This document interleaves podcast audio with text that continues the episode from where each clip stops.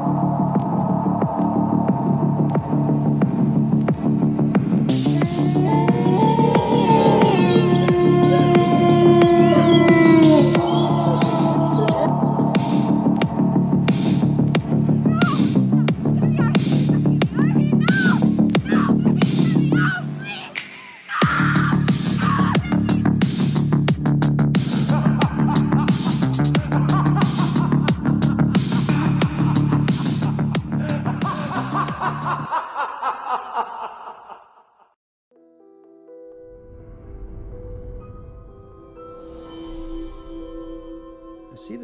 quite a while since your first consultation.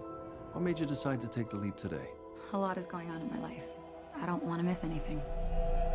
When we're done, you'll have perfect vision. Uh, Do you know what? My assistant's giving me an incomplete file. I'll be right back. Hold on, you're leaving?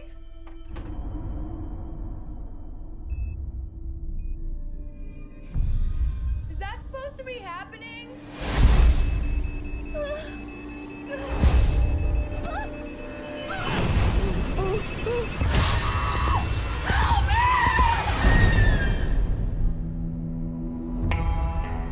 You're not supposed to be here.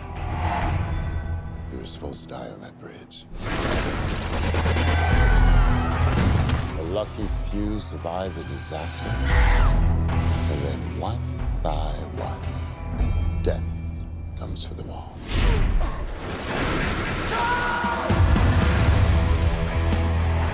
Are you saying that we can't stop this? There's an answer for everything.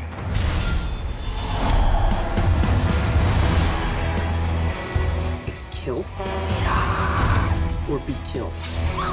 Nobody's safe.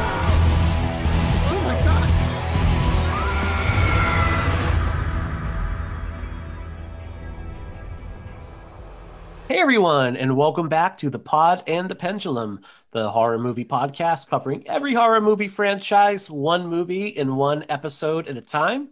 I'm one of your hosts, Mike Snoonian, joined once again by Lindsay Travis. Lindsay, first, Happy New Year, and I guess we're recording this a little bit early. Yeah, And- happy new year. How are you doing? I'm good. I'm really I know I probably say this every single episode that I'm really psyched to do this one, but I'm really excited to do this one because uh, I think this might be my favorite Final Destination movie. We have not hit the drag franchises yet. It's like so right now, like we're doing stuff. I mean, I guess Urban Legend, Bloody Mary, but then it was like Yeah, new to, new to do the show, you know, so we have that new show jitters. But like we haven't gotten to the um I'm trying to think of a franchise that I'm gonna like one day regret covering. Um Pinhead. Yeah, Hellraiser. I'm nervous. Yep. Hellraiser. I'm nervous for Hellraiser mostly because I haven't seen any of them. Don't tell anyone. And so I'll Mhm. actually have to like watch them all intently, which is stressful to me. I think we may pretend after part three the others don't exist, and then be That like, it's hurt my feelings." amazing. it's amazing that after like three movies, like none ever They came out stopped. after that again. They just stopped. So They just stopped, just like Terminator stopped. right, number right. two. But right now, like this is such a fun franchise, and we are here. And what's so funny is our guest is on mute, and he's making all these like gestures right now. I'm like, oh my god, he's a mime. It's This great. is fun. I feel like um every episode of um goodness, what's that really famous comedy podcast on Earwolf with Scott Aukerman? You know the I one. I don't know. I do. It's like one of the like largest podcasts of all time. Anyway, whatever. They always have like a bunch of comedians that you can Mhm. tell are like screaming from behind the mic because they you were gonna can't talk till they're intro- introduced, and you can just like feel them. you can just like feel them wanting to talk. It's a silent podcast. Like we're gonna take things Yeah. back. We covered silent Comedy movies Bang Bang. Everyone knows. Comedy Bang go. Bang. Okay, that's, what it true. is. I don't think I've ever listened to it. It's very fun. Is it? I'll have to give that a Hmm. try. They got a show and everything with Kid Cudi. We Like- are here to put a franchise to rest today. We're here to do Final Destination 5 in what has been like I think a really fun series, one that the rare that doesn't have I think really any bad movies per se, like even the worst one is still it's still watchable. But we're here to talk about this movie today with the co-host of Horror Queers. Let's welcome to the show for the first time Trace Thurman. Hi guys, how are y'all doing? We're Good. doing great. How are Yeah. you? Great. I'm I'm I have immediate thoughts to you right away though. Um, Lindsay, fuck you for the Terminator thing. You really need. I have a soft spot for T3, and I really do enjoy Dark Fate. But I can't hear anything. Is is Trey still on mute? Because I can't hear anything. she, no, she refuses to watch anything past two, and I'm like, no, Yeah. but three is like a, like a two hour chase scene, and it's so fun. It's not as good, but it's fun. Nah. On the Hellraiser note, though, I will say so. I I used to have a bunch of friends that we would um bef- before the pandemic we would uh, Mhm. like once every two months marathon a horror franchise, and we did Hellraiser once, and it was like across a Saturday and Sunday period. So we marathon ten of these movies in two God. days. Um, agree with Mike that like up to three, it's like one and two are gen- genuinely good movies. 3 Mhm. is like not good but really fun. Four is not good, but it's kind of like ambitious enough that you're like, oh, this is watchable. But the Mhm. good thing is that one through four tell like one complete story. Like the franchise does end with four, and then they just Mhm. kept making these DTV Right. sequels that are all terrible. What's the one with Lance Henriksen? I feel like that's the one I watched. Is that Hell World? That's like Hellworld with also Henry Cavill in it, baby Henry Yeah. Cavill. Oh, What? Oh yeah, but that one actually I hated the most because the twist ending is real. Like, you could tell it's like a post Scream thing where Mhm. they're like, "Oh, we got to make it fun and twisty," and the twist does not work for me at all. But it's the most slashery of those direct-to-video sequels. Hmm. yeah. It is. uh You know, eventually we'll get to that series. Eventually, like we'll run out of things. We have to be like, oh, The problem is that most of them, like again, past three, are just boring. It's they're, Yeah. they're bad, but they're boring. They're not even fun to watch. mhm. Yeah. That's kind of the thing, right? It's like you're sitting there, like, it's fine when it's not great, but when it's like boring, you're like, oh my God, I have to watch eight more boring Yeah. movies. Oh, Um, trust me. When, when, we like got to the Scott Derrickson one, which I don't like, but a lot of people really do. Like, I mean, Mm. for those sequels, I was just like, oh God, it's Um, terrible. Scott How does- Derrickson. So how do you go ahead? Which we'll be covering one of his movies next. We'll be covering Sinister. Oh, I like. Sinister. I really Sin- like Sinister. I love Sin. I think Sinister is one of the best original horror movies of like the past 10 years. I really love that movie. And I have a soft spot for part two. I do. No, I. I think too. Like when it came out and it got it's trashed by critics, I I watched it. I was like, I mean, it's not as good as the first one. It's a bit Right. goofier too, but like I really It's liked fine. it. Yeah. Yeah. Yeah. I think Sinister 2 is fine. It's like there's a lot of those sequels that like really, really lose themselves. Like, um, like I know that we just like I didn't like Pray at Night, the second Strangers movie. It really just like lost itself for me. And but I if think you that like it, if it's you probably fine. yeah, it's probably it's fine. good. I didn't hate it. I just was like, this is like whatever. But like the second Sinister, I was kind of expecting like, oh, this is gonna suck. It's like a sequel to a Mhm. great movie, but it doesn't. It's like it's good. Yeah. Like okay, I'm not like telling everyone to go watch it. Like it's good. People love Pray at Night, in particular the pool scene. Hmm. And I don't, like I said, that's one of those movies. So yeah, it's fine. It's good. Like I'm not gonna. So I, that's the movie I saw it in theaters, and I was very like Mhm. meh. Like when I walked out of the theater, and I bought it. It was like a five dollar Black Friday special on Amazon. I was like, fuck it, I'll just buy it. And my Mhm. husband and I rewatched it. Um, like, I want to say six months ago, and I had so much more fun with it. I think if you go in, because if you go in like, okay, the first one's like the '70s kind of horror homage, and the Mhm. second one is an '80s horror homage. Totally different tone, totally different look. I think if you go into it with that expectation, it does Mhm. work a lot better, and it is really fun. I think the last act Mhm. is so ridiculous that if you just kind of give yourself over to it, you'll enjoy it Mhm. a lot more. That's actually pretty fair. I could see that. I think, yeah, a lot of the like contemporary horror movies set like again a really high bar. Things like Sinister and The Purge Yeah. and The Strangers were so so good out the gate that it's like really you like hold it Mhm. to that standard. Or they're like even The Purge. I love The Purge franchise. I'll Mhm. obsess with it.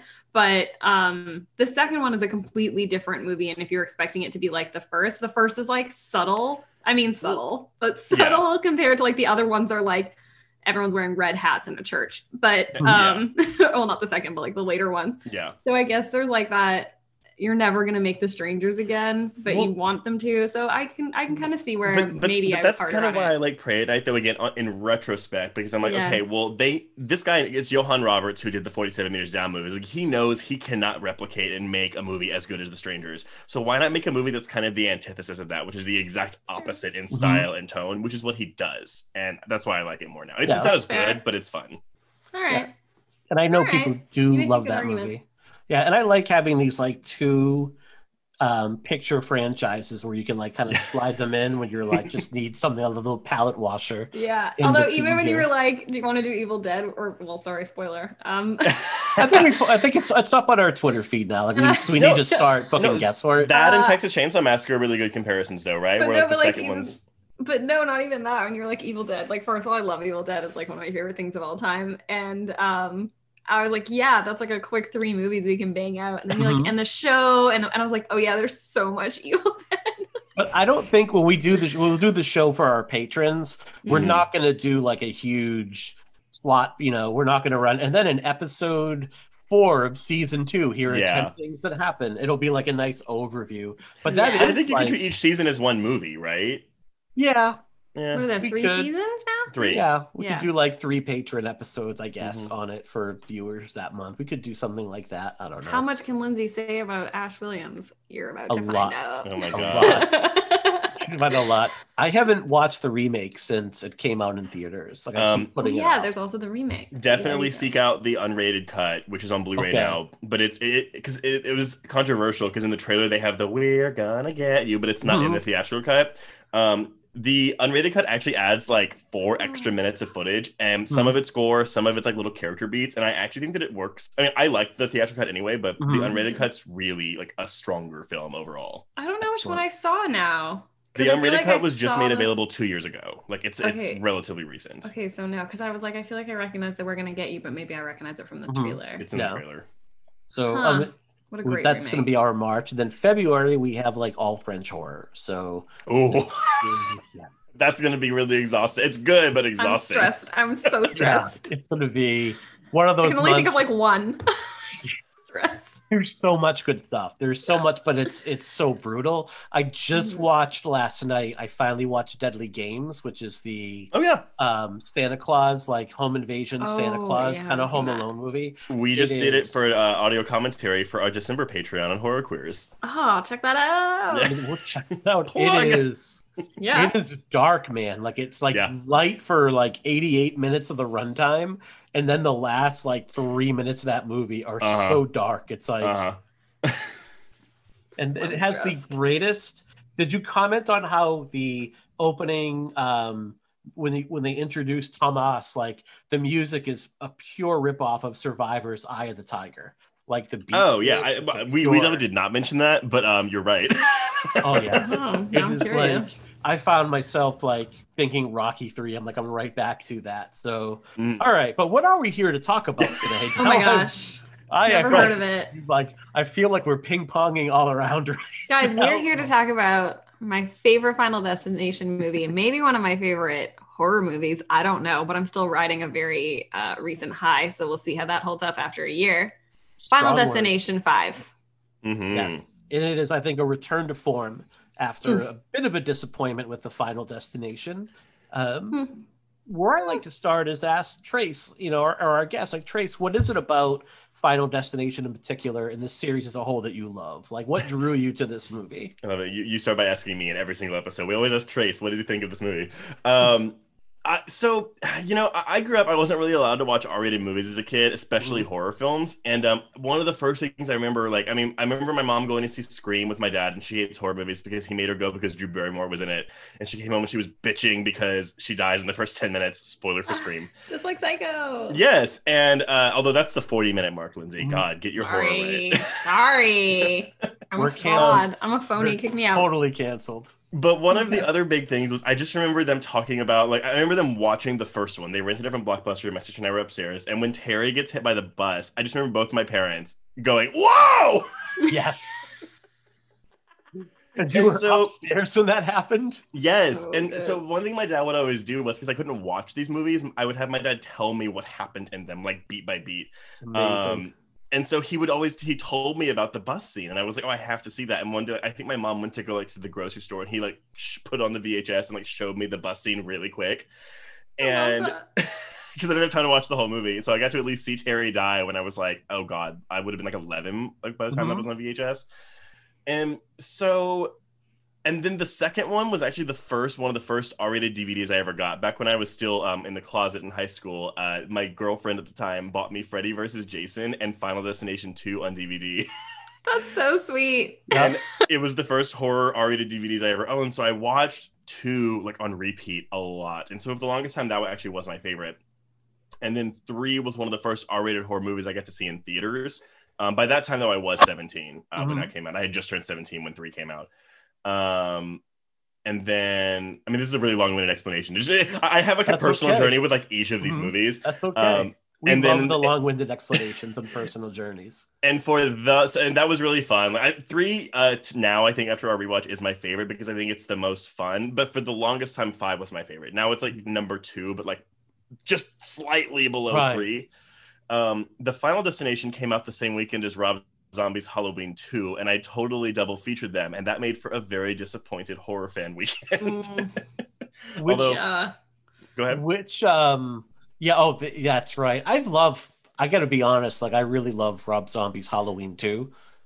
Yes, I, I have since seen the director's cut, and I my friends and I also marathon the whole Halloween franchise, and that's a movie that I have come around on a lot. Yeah, Um, but the director's cut's better than the theatrical cut. it is. It definitely. I don't think I've seen the theatrical cut since theaters. I think it's really hard to actually. I think at this point, Yeah, you can only. I think maybe if it's on like a service like Starz or something, they do the Mhm. theatrical cut. Um, but yeah, I can see where like those two movies back to back would be like. Eh. I think after Rob Zombie's first Halloween, I, w- I went back and found like a blog I wrote like years ago, and I think after his first Halloween, I actually have a poster where it's like, I think I'm done with horror for a little while. Like I was so disappointed in that movie. I'm like, I could use a little bit of a break for a little bit. His first Um, movie is a slog to get through. I really just I I really hate his first Halloween. think it's just Yeah. the preamble. There's like Yeah. so much of like kid Michael that was like no one asked for. Well, and then Right. it's condensing the whole first movie into like 40 minutes, and like you don't get to know any of those characters. I hate Laurie Strode in that movie so much. Mhm. Um, No, when you're that's a problem. introduced to Laurie Strode by like finger banging a bagel, you're like, this is not. Well, and then she's like really mean to Tommy Doyle, and I'm like, why are you mean to him? Like you're kind of a bitch. Yeah. um, and what's funny is like Rob Zombie and Eli Roth, they're both from like Newton, Massachusetts, which Newton is like the most affluent town in all of Massachusetts. Like it is like they're richy rich. So if, if ever ever saw the show like Silver Spoons growing up, like it is like every house is that in in Newton. So for all of his movies to have this real like you know hillbilly white trash vibe, it's like I don't know mm. where. Yeah, because it's definitely like, dude, you're not from the hood, Rob Zombie. You are definitely, you definitely were It's like- chauffeured to work to Yeah. school. It's like, well, I mean, I can't speak to that, but yeah, his brand is the whole white trash thing, Mhm. I guess. Well, I would, if like- you haven't, I mean, I'm sure y'all have. Maybe Lindsay hasn't, but um, Lords of Salem, I think, is his best film. I know people consider Devil's Rejects, which I really do love, but um, Yeah. Lords of Salem is like amazing. Rob Zombie. I would agree. I, w- I think at this point I've come around to that. That is like him at his best, and that should really be Mm. more appreciated. I, and I really, it's a bummer because that didn't do so well. So it's two movies after that. I've just kind of gone back to that hillbilly over the top aesthetic. Like, Mm. and I root for him. I know I got. I I, really root for him to do great stuff, but like it just seems to be. He makes like, it difficult sometimes. He makes it. Maybe if someone else did his screenplays, yeah, maybe Yeah. that would work. Okay. that yeah, I agree. Then how would you have his white trash women characters saying such hilarious? I, I, I like Sheri. I'm- I, I know I know we're off topic again, but I love Sheri Moon Zombie like a lot. Um, yeah, I think she's that really wasn't a fun. dig. That wasn't a Um, dig. I'm anyway, joking. so sorry, I'll, I'll bring Okay. this back because that That's was my okay. bad. Um, Maybe we I'm- don't need her him to do like white trash characters. Maybe they could do something different. Who knows? Uh, you know, make her play who like a normal, hou- normal quote unquote housewife. So um, but with Final Destination Five, yes, it was a lot. I, I did see it in theaters with my now husband. Uh, we have been together for like a year when it came out, and this is so bad. So he actually pulled out his phone about 15 minutes into this movie and like did like I thought he was texting. and I got so mad at him. And he put his phone away. And then when the credits rolled, he pulled his phone out and showed it to me. He opened his notes app and typed the word prequel into it, que- like prequel question mark, because he noticed the the cell phones in this movie. that's incredible. Is your husband like a private eye or a detective? No, I think he just pays attention to technology. I don't know. that's, That's- incredible. I love that. I love that story. And I feel like that's the thing. That's the hardest thing to hide in movies is the technology. And like it's something I find so interesting. Like I know in a weird we actually talked about this a lot with the uh, aliens and Prometheus about like how it's in the past and they have to make the technology newer because it's the future for us and all that. Right. But um yeah, that's always the kind of thing. It's always cars and phones. Mhm. And I like wonder if it's the time because this is 2011, right? Like the iPhone had like I think just come out. Um, 28, 2008. Yeah. Oh they shit. fast. That was okay. But I, I, 'cause if it- I think if this happened today, I think you would notice the flip phones more. Whereas Yes. in 2011, like the smartphone was still kind of a new-ish Yeah. thing. That it was like Yeah. it, it was just good timing for this movie, and I'm really Yeah. happy that it did. And the fashions hadn't changed enough in 10 Mhm. years where you could easily, you know, kind of hide. I think you could easily hide like Jeans the clothing shirt. and the hairstyles. Yeah, like stuff always kind of Um, stays with style. This movie turns 10 this year, guys. Like that is Ew. insane to me. Mhm. Oh my god, someone posted speaking of this isn't super related. Um someone posted like 20 years after Minority Report and I was like 20 years. Oh my Yep. god. Woo! Yeah. 20 years. We, um I mean, so we yeah. spent New Year's Eve, like we introduced our daughter to The Matrix, and we're like, this movie is 20 years old. Like that is insane to me. Wait, I- The Matrix and Minority Report came out at the same time? 2000, feel right. no, 1999. Yeah, I think Minority Report might have been like 2001, Yeah. Okay. So So- 20-ish years. 20 to 22. Yeah. But like right like, in that "Ooh." ballpark, like that to me is like mind blowing. I'm like, it's been 20 years since that movie, and we get a new one this year, which is Yeah. really exciting. So, Oh yeah, Yeah. It's, it's in the HBO Max deal, isn't it? Yep. Oh, so I am very excited for that. Um, do I all have to rewatch two and three because I have not seen those since No. theaters? Me, no, and I don't intend to. I would say no. Like I'm trying to rewatch them, and it's like after 40 minutes, I'm like, we'll pause it here. We'll, we'll pack this We're one in chunks.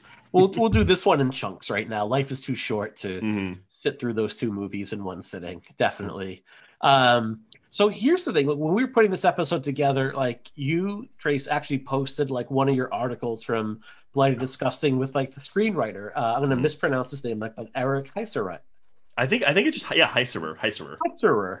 That is a mouthful. Um, and it was really interesting because this is someone who has a lot of swings and misses in his Mhm. resume. Um, he has like the Nightmare on Elm Street remake, which is one of my least favorite movies of all time. Mhm. Um, but he has like the Thing remake as well, which again is like not, you know, it's, it's okay. It's not as Mhm. bad as I think people say it is. Um, but then he has Final Destination 5. Mhm. He has Arrival, he has Bird Box, and he has Lights Out. Like Mhm. all of those are like like a good to great movies overall. Like they're all enjoyable.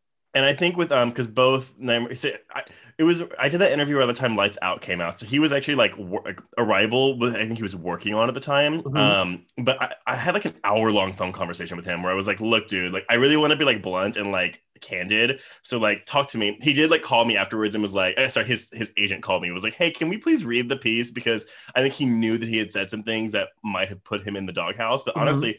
He didn't take anything out, but um, yeah, with the Nightmare on Elm Street remake, he put a lot of blame on the director Mhm. um, for just shooting things that weren't in his script because that director, uh, Samuel Bayer, would go to a location and be like, oh, here's a church here. Let's film something here. And there's nothing in the script about that. So they would just Mhm. make things up on the spot. yeah. It seemed, and I know when we did our remake episode on that, like they went to Bayer three times basically and said, like, do you want to direct this movie? And he was like, no. Mhm. And what brought him on to do it eventually was there was no artistic reason to do it. Like Michael Bay wrote him an email and said, think of all like the financial freedom you have with projects after this. Like it was purely a business transaction and there was like no love for the Well, series They were trying to replicate what they did with uh, Marcus Nispel on Texas Chainsaw Massacre, Mhm. where it was like, oh, let's take this music video director, get his visual eye on this, and do it. But yeah, it sounds like yeah, they, they didn't even care about his work. They're like, oh, you're a music video director, cool, do Mm-hmm. this remake. But the biggest takeaway I got from reading that piece was like how that experience of like he was in the interview. Um, he talks about how he was given a set of parameters like this, this, and this Mhm. all need to be in the movie for it to actually move forward. And similar to like when he wrote The Thing, we all knew where that movie was going to end, and you kind of Mhm. knew where the beats were going to be for that movie. So he had these really like exact parameters that he had to work within. And that kind of makes him uniquely suited to do a movie like Final Destination 5 because like we know the beats of this franchise and he's like I need to get this. It has to be the Rube Goldberg thing. There's going to be a set piece Mhm. at the beginning maybe one at the end and then the deaths are going to be these really creative things. I wonder if that made him more suited to work on something like this. You know, I didn't even think about that. Yeah, about how he did like two prequels in a row, basically. Except one was like a known prequel, the other one, Final Fantasy was a, was a surprise prequel. But like with the thing, you know, he has okay. We have the one scene in John Carpenter's original where they go to the Norwegian base and they see all the corpses laid out. So like he has to get everything to end up there, kind Mhm. of and that's kind of where prequel syndrome comes in, right? Where you're like, okay, well, we have to get it here, and there's a bunch of spots. I think what makes Final Destination Five work so well is there's only one end game. There's nothing sprinkled throughout that he has Yeah. to like work into the plot. It's like, Mhm. hey, make it your movie, do your own thing, but just make sure the last scene is this flight 180 twist, and that's it. And I think Yeah. I do like that thing prequel remake. I think if it had done practical effects instead of CGI, um, I'm sorry, if the studio wouldn't have covered up the practical effects with CGI, people would be talking about it a lot better because the script I think is fine. Um, this movie though works infinitely better than that film, even though there is some spotty CGI. I changed. Yeah, there's a few spotty like yeah, spotty CGI. Yeah, it's only really and like they really do feed it to you, but you almost the benefit these movies have is that they're filled with Easter eggs all the way through. So all of the things that make it really obvious that it's a prequel could totally be brushed off as Easter eggs. Like they mentioned Paris immediately. Mhm. Um, and you're like, oh, like looking back, it's so obvious. They talk about he's going Paris to so Paris. much. They talk about Paris. Mhm. So, and it's in the first scene, like that opening scene. They're like, I just can't go to Paris, and you should go to Paris. And like they say it 50 times, like right at the gate. But you almost are kind of like, oh, it's just an Easter egg because all these Yep. movies are connected. So it does a really good job that way. And aside from like a couple little close ups of things that show you what year it is, it's really not tied to anything. No, it's really not. It's and I, you know, it's uh, we'll get into the Easter eggs I think in a little bit because I think we all have like a bunch of really fun ones here. Um, but to me, like what I really love about this movie is how it is a bit of a return to form after like parts one, two, and three. Like part Mhm. four is like I said of of a series it doesn't have any like what I would say true stinkers of a movie. It's the one that I would like not want to revisit again. Um, and what I think that this movie really gets right, um, part four tried to be really funny and kind of like Yeah. irreverent, but it did it at the expense of the characters because like there's really not any character in there that I like. Like even the leads, they're so bland. hmm Um, I mean, they're literally it's like looking at like unpainted drywall when you're looking at the two leads in that movie. Like there's just nothing. I love like, sorry, go ahead. No, Okay. I, I was just gonna even the set piece. I mean, I, I'm I remember the the escalator. I remember the pool. I remember the car wash, which is the biggest cock tease in Mhm. any of these films because we don't get a death from that. And I, the problem with that movie, I don't think it understands the franchise because there's so many like. Fa- I mean, I know y'all just did an episode on it, but like, there's so many fake outs where it's like, oop, Mhm. it's accidentally a, a vision or whatever. Mhm. It's it's so stupid. Yeah. Um, but I do, and I, I'll, I'll sorry. Actually, Lindsay, what were you gonna say? Well, I was just gonna say, like in comparison, because we're talking about characters. Um, the fourth one, yeah, it's guilty of like having no characters anyone really spends time on. As where what we really get right out the gate in this one is a very, very great intro scene, which like Mm. it's Mhm. something used in so many movies. It's a really great technique. Is everyone's arriving at a space and they all arrive one at a time and they all tell you exactly who they are. Like they almost like look to the camera and tell you their bios. Like Mhm. everyone shows up. The first scene is Miles Fisher, uh, Peter talking to Sam, and he's like, "Hey, I need you to focus more on this job. I know I'm your boss, but I'm also your friend." Mhm. and you're like, "Okay, we've got a job situation where he's deciding what he wants to do with his career. That's important. We know that their relationship is that one's his one's the boss, and we also know that they're also friends. And then um, Molly shows up and she breaks up with him. So we know, okay, they were together, they're breaking up. And also, we know that they're breaking up for reasons that he might be going to Paris for another job. So we now Mhm. know that he's got job drama, relationship drama. Then uh, Candace shows up and she's the intern and she's very young. She's and she's glasses. with She's Peter so and they love each other. Yeah, no, not her. That's Olivia Oh wait, sorry. Oh yeah. then I don't remember what order they all show up in. I just know that Molly, or sorry, Olivia shows up after Mo- after Candace Yes, because Candace right. is mean to her for no reason. But Candace is like- yeah, but we have Candace the whole like, oh, "Mm, she's like fucking the boss guy. You're Yeah. so ugly, and it's like fuck off. Olivia shows up and she jumps out of like her like boyfriend's monster truck. So she's got a life outside of work. Work is not her primary social life. For everyone else, it is, right? Mhm. For her, it's not. She shows up, she looks hot, she doesn't care. She wears glasses. That's her like thing that you notice. So like everyone pretty much like they show up one at a time. They tell you everything about themselves in a few sentences. Right. So a few minutes into this movie, we're not even at the opening set piece yet. We know everything about them. There's like so much character development. And again, it's a really easy, typical technique in everything. And they use it really, really well here, I think. I, I remember when we marathon this franchise, I think I was trying to like time clock like when the opening disaster started. I think the fastest Yeah. one actually was um two, but three like takes I think twice as long as two 20 to even minutes get to the roller coaster. Yeah. yeah. and but and it, it takes does the same thing as that though, right? Where it's like okay, you get your characters beat by beat by beat by beat. And that's the problem with four is that when you start it, they're just all there in the audience of this stupid racetrack thing. Mhm. Mhm. And that's it. Like Yeah. And I don't know or- who they are and I don't care. I don't know who's a nerd, who's dating whom, what their like whole deal, like nothing. As where you learn so much in like a few quick, like, hey, I'm arriving. Like they almost have like their own theme music. Like it's like the beginning of like, it's like a pilot episode of a show. like it's Yeah. so good. four almost like never puts the characters together either. If they're all kind of Mhm. live outside their own space. Like, and two, they're not really connected, but they at least try to bring them together to Right. overcome this thing.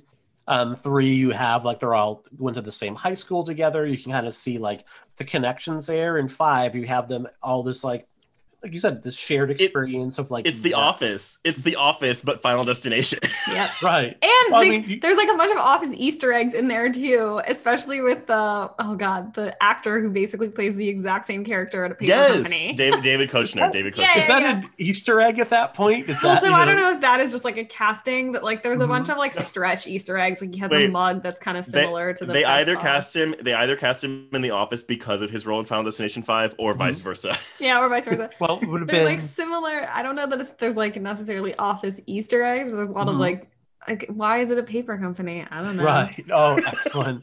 Dunder Mifflin, New Jersey Yeah, at that like- point. That is a Yeah. big factory for a paper company too. Like Really they have some real like uh, there's more than like paper going down at that. And the factory is like right underneath the head office. yeah. it's like a metal workshop though it's Yeah. like, yeah. That's like right underneath. The, yeah, they've got it's like the basement Mhm, yeah. That's so. I never really thought of that. Like why it's a paper company, but it's like very. clear. mhm. I guess I don't know much about paper making, but I didn't Well, imagine there were like a lot of like giant May- maybe guys no i hard think the hats. trees go directly to the basement maybe that's what it is Maybe They're growing the trees in the basements. They have the farm, the head Oh. office, and the factory are all in the same lot.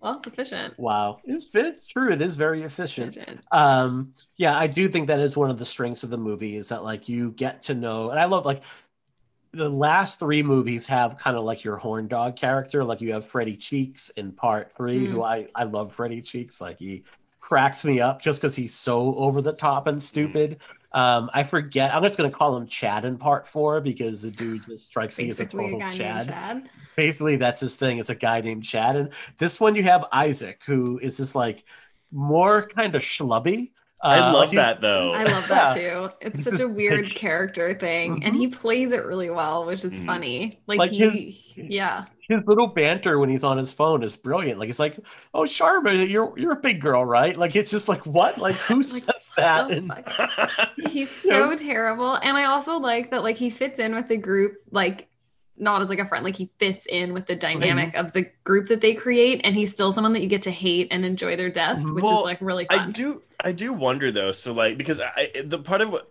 I mean again, maybe this is just me, but part of what makes him so funny because he's a he's a detestable character, Mhm. but because he looks like PJ Byrne looks, um, Mhm. it's almost borderline funny. I wonder if they had cast someone like Nick Zano from the fourth movie, like this Mhm. bad guy, if it would be as funny or if it would maybe No. Bring a little bit more like So- mean. you have to have me- the like. Sorry, go ahead. No problem. So back when Tom, like Tom Brady, former quarterback of the Patriots, like he hosted Saturday Night Live once after their first Super Bowl, and they actually you had know a who Tom Brady is? Yes. I've heard it. I think he's Yes. like a sports person. yes, he's sports.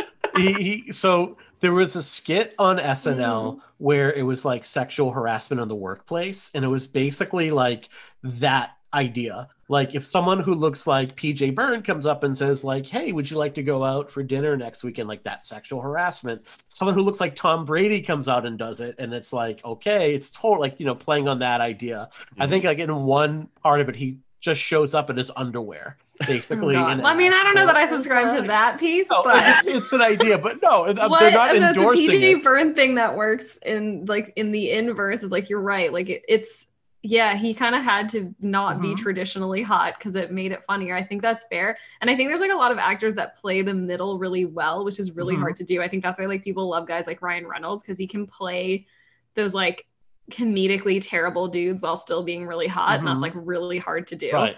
I can't even like think of others who can do it well. I think the guy from Silicon Valley who's also in Arrested Development, what's his name? The um the guy who plays Russ Hanneman. I can't remember Is it Thomas? name. Mid- I only know Thomas Middleditch. No, it's and- not. He's like Oh, a side character. He's not in the main oh. cast. Oh, okay. Uh, okay, he plays Russ Hanneman. All uh, anyway, he's very funny. Well, like as a detestable character, but he's like good looking enough that you buy that he's good looking, if that Mm. makes sense. And I'm sure in like real life, he's probably like very, very hot. Just like in TV, he's funny looking. Hey, listeners, Mike here. I just want to cut into the show with what I promise will be a brief pitch for our Patreon account. And I got musical cues and everything to not run past. If you love what we do and what we bring each week in terms of analysis, humor, criticism, insight, charm, good looks, really the complete package, we hope you consider supporting us by becoming a Patreon of our pod. Your contributions allow us to build what we've done for nearly 100 episodes now by paying for our server's hosts, by purchasing better recording and editing equipment, and by giving us the funds we need to buy the movies, the books, the documentaries, and other research materials we use to bring each episode to life. Our weekly show is always going to be free, and we know that times are tight for everyone right now. We also know there's a number of phenomenal podcasts deserving of your support. That's why, as well as our gratitude, we offer bonus content to all levels of patrons, starting at just two bucks. Every month, we deliver a complete bonus episode on a movie we might not otherwise cover, and all of our patrons get access to our exclusive Slack channel where we talk horror, music, any other types of movies. Really, it's a cool little community with our patrons right now that are all just awesome people. With 2021 right around the corner, I got some more ideas up my sleeve on how to give everybody some more content and some more swag. So please help keep the show strong by heading to patreon.com slash pod and the pendulum and become a supporter today. And now, back to the show.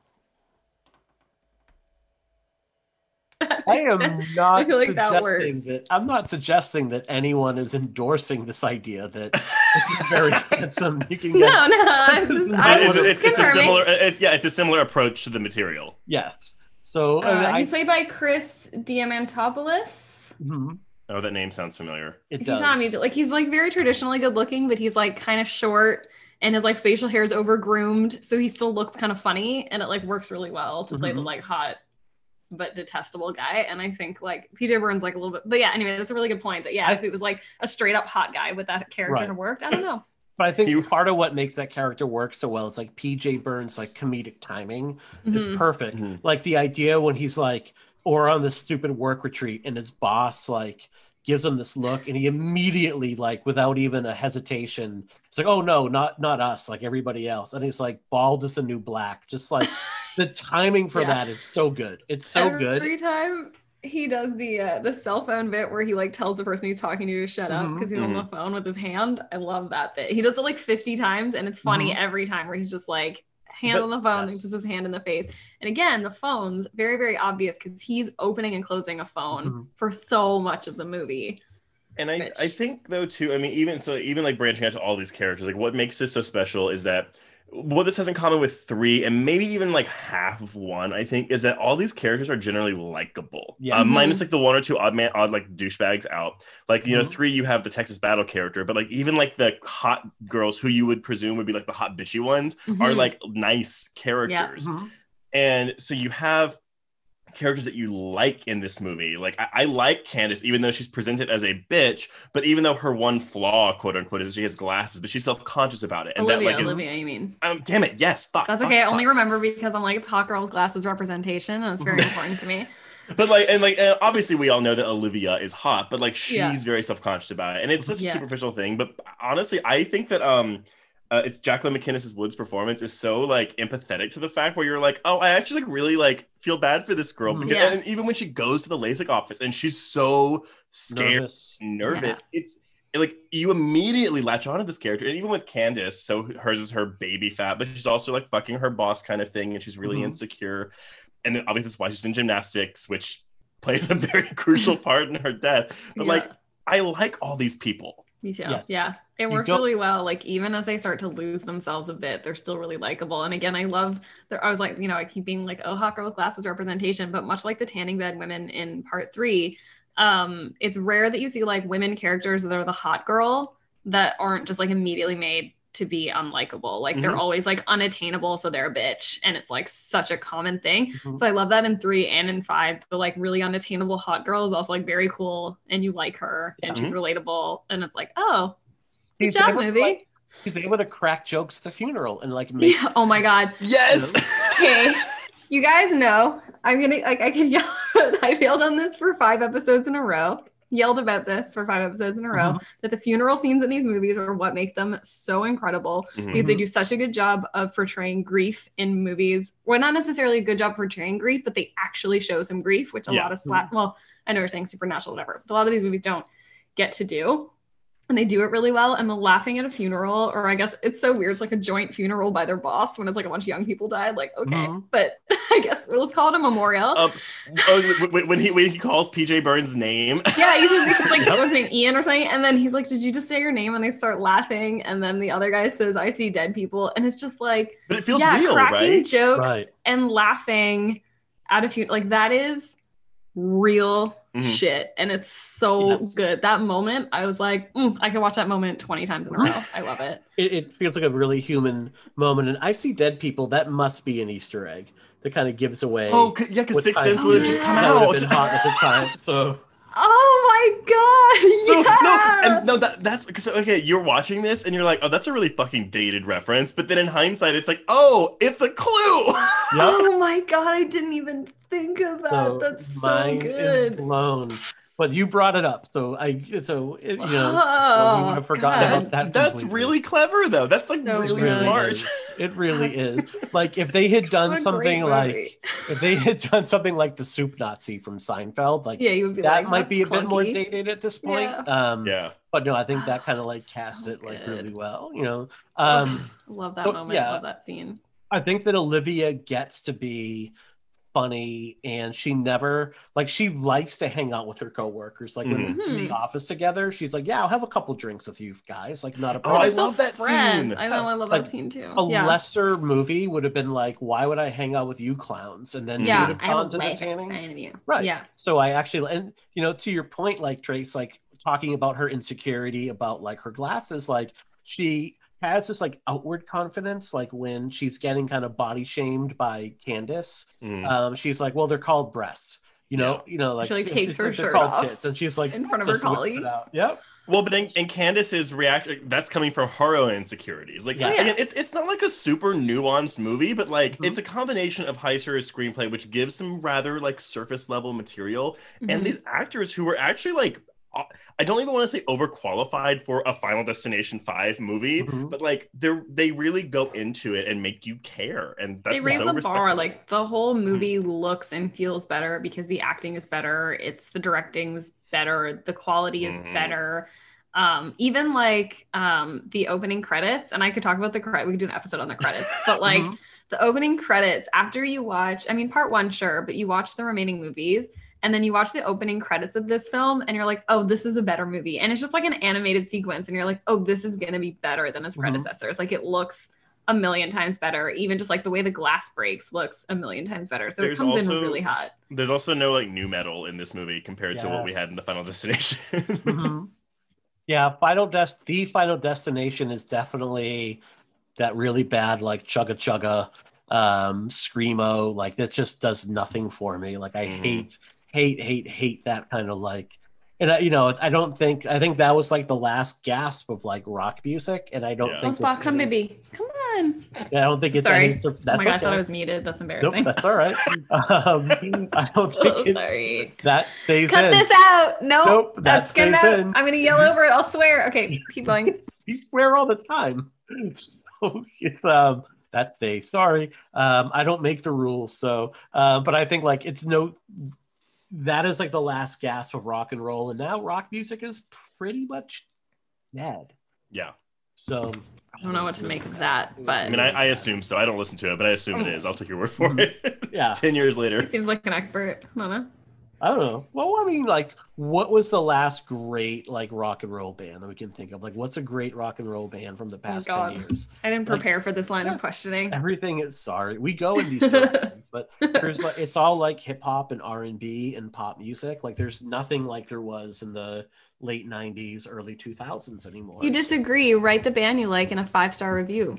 absolutely like give us a five star review and then give me music recommendations at this point too because i need you know my spotify list is basically like you need to stop listening to stuff from 1993 to 1995 dude. Like music Well, is moved and- on this i mean there's more of a score in this too and I'm, I, I know i'm sure i've mentioned this i listened to most of your one and three episodes i haven't listened to two yet but um shirley walker did the score for um Mhm. the first three films before her death this is the first film in the franchise to not use any of her tracks so Mhm. brian tyler like did all this like original music for it and i think um I think that was maybe a good way to go. Like, it doesn't feel nostalgic, but that's also maybe part into it. Where like, oh, we don't want to connect it to the other films Mhm. because we don't want to, like, again, do Yeah. another clue as to what this movie is. I don't know. Yeah the only pop cue i can think of is they have like an everclear song when one of the characters drives up she's listening to like a song by everclear if you had like a whole movie populated with like music from like the late 90s that would be maybe too much of a giveaway so that's a really Mm. good point right there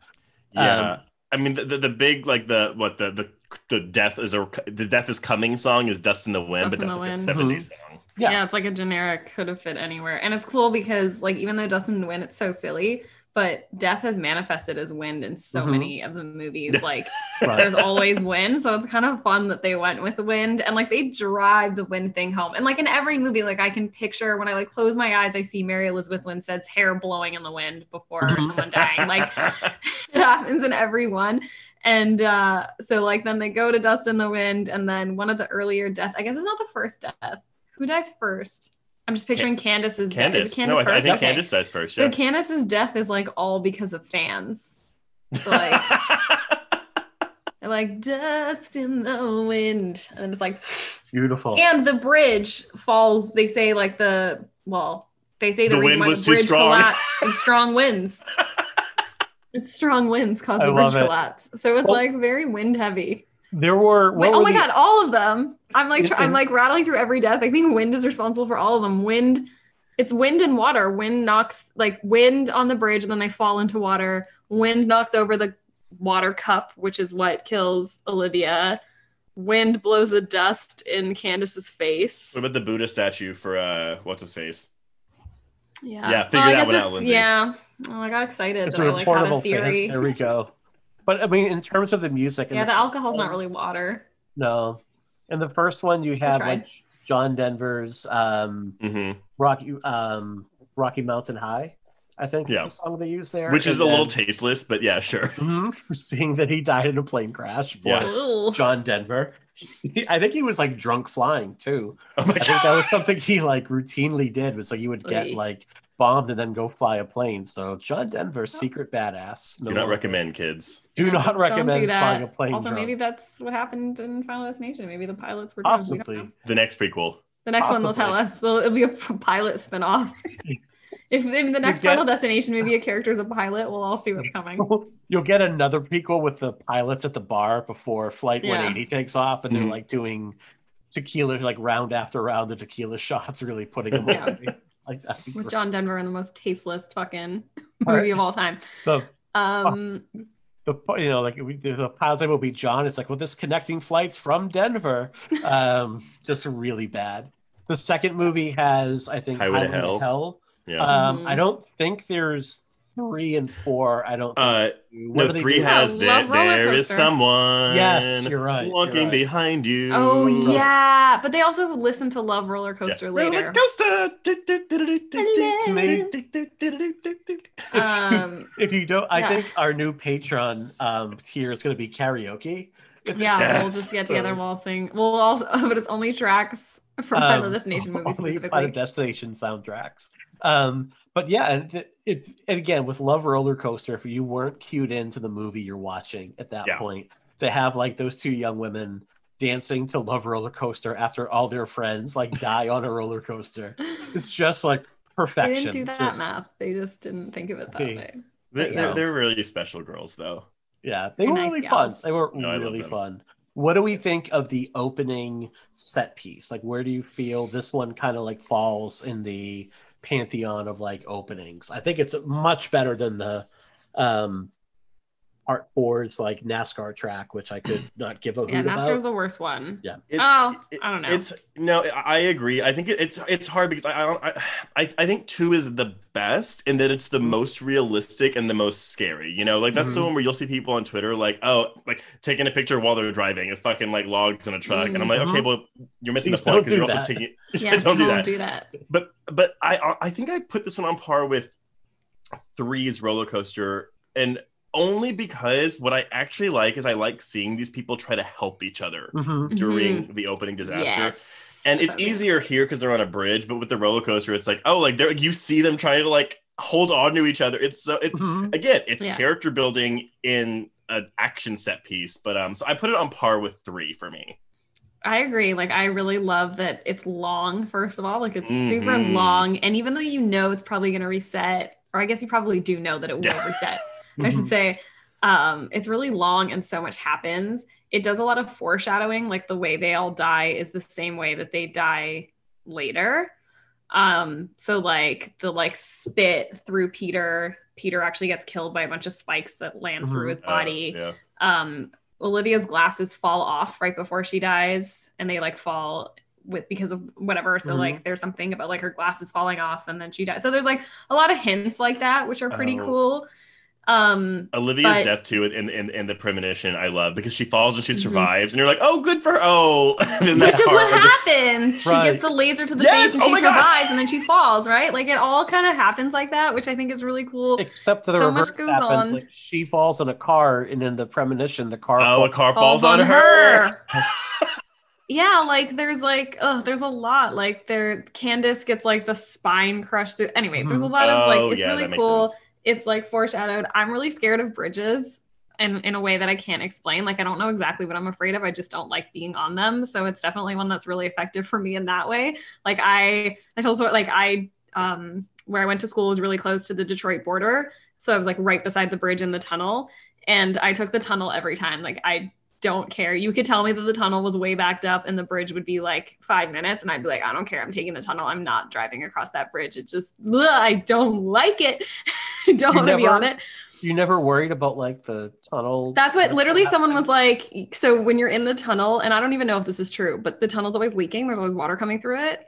And someone said to me that I don't know if this is actually true, but that it was like a pressure release system that like it like let some of the water in so that like it didn't like crash, like didn't like flood. And I was like, Mhm. that's fucking scary. it scared me, but Yes, then I was like, I'm still more afraid of the bridge. Don't ask me why, Mhm. I just am. So I think that's really effective for me personally. But yeah, the scene is long. Like, yeah, there's some like dumb 3D nonsense, like people come Mhm. flying at you that doesn't look great. But ultimately, like, like you know, there's like the CGI water, whatever. But like the water looks pretty cool. I like the way they all fall and die. I I like it. I think it's a really great long. It's really long, and I like it. And even in terms of the CGI though, like it's it's light years better than what we got in four, which looks like a borderline cartoon. Hundred Yes. percent. But I, I mean, again, I mean, I don't know if you want to talk about the director now or Let's if you want. okay. off. But a, yeah, a big, a big part of this film's success, uh, 3D alone, is that it does feel the 3D feels slightly more organic than it does in four. To where four is like, oh, it's 3D, let's throw things at you and make it real fun and stupid. Um, whereas here, you have some of those moments, but honestly, most of it just works, and it's because the director Steven Quale is experienced in that. Like Yeah. he comes from the James Cameron wheelhouse. Yeah. So Which, yeah. Yeah, I mean, so I mean, um, I'll, I'll, I'll just say this right now. Y'all, we can talk about it, but um, yeah, he, so Steven Quale, he this is his first full time like directing feature. Um, he got his start co-directing Aliens of the Deep, the documentary with James Cameron, but he got that gig because he was he got his start as in the business as second unit director on Titanic and Avatar.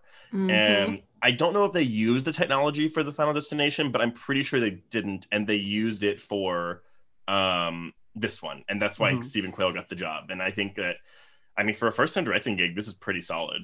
It's really solid. Like it looks great. It's funny. Uh, when we watched this earlier, there's the scene uh, in the end, the way Sam dies. I was like, oh my god, he sounds and looks like Sarah Connor. And then you were like, oh, that's James Cameron's protege. Which, Mhm. of course, you know he didn't actually work on T2, but it's so similar to that. you like, know, you know, he, no, you know, he's working on Titanic '97. This is what six years after T2 was being filmed. yeah, like And they're like, he's like, James Cameron's like, oh man, on T2, I got all these stories, but let me tell you about Sarah Connor Yeah. burning, just to get that really in your and head. he's like taking notes. But like, what a like cool, what a fun nod to like, oh god.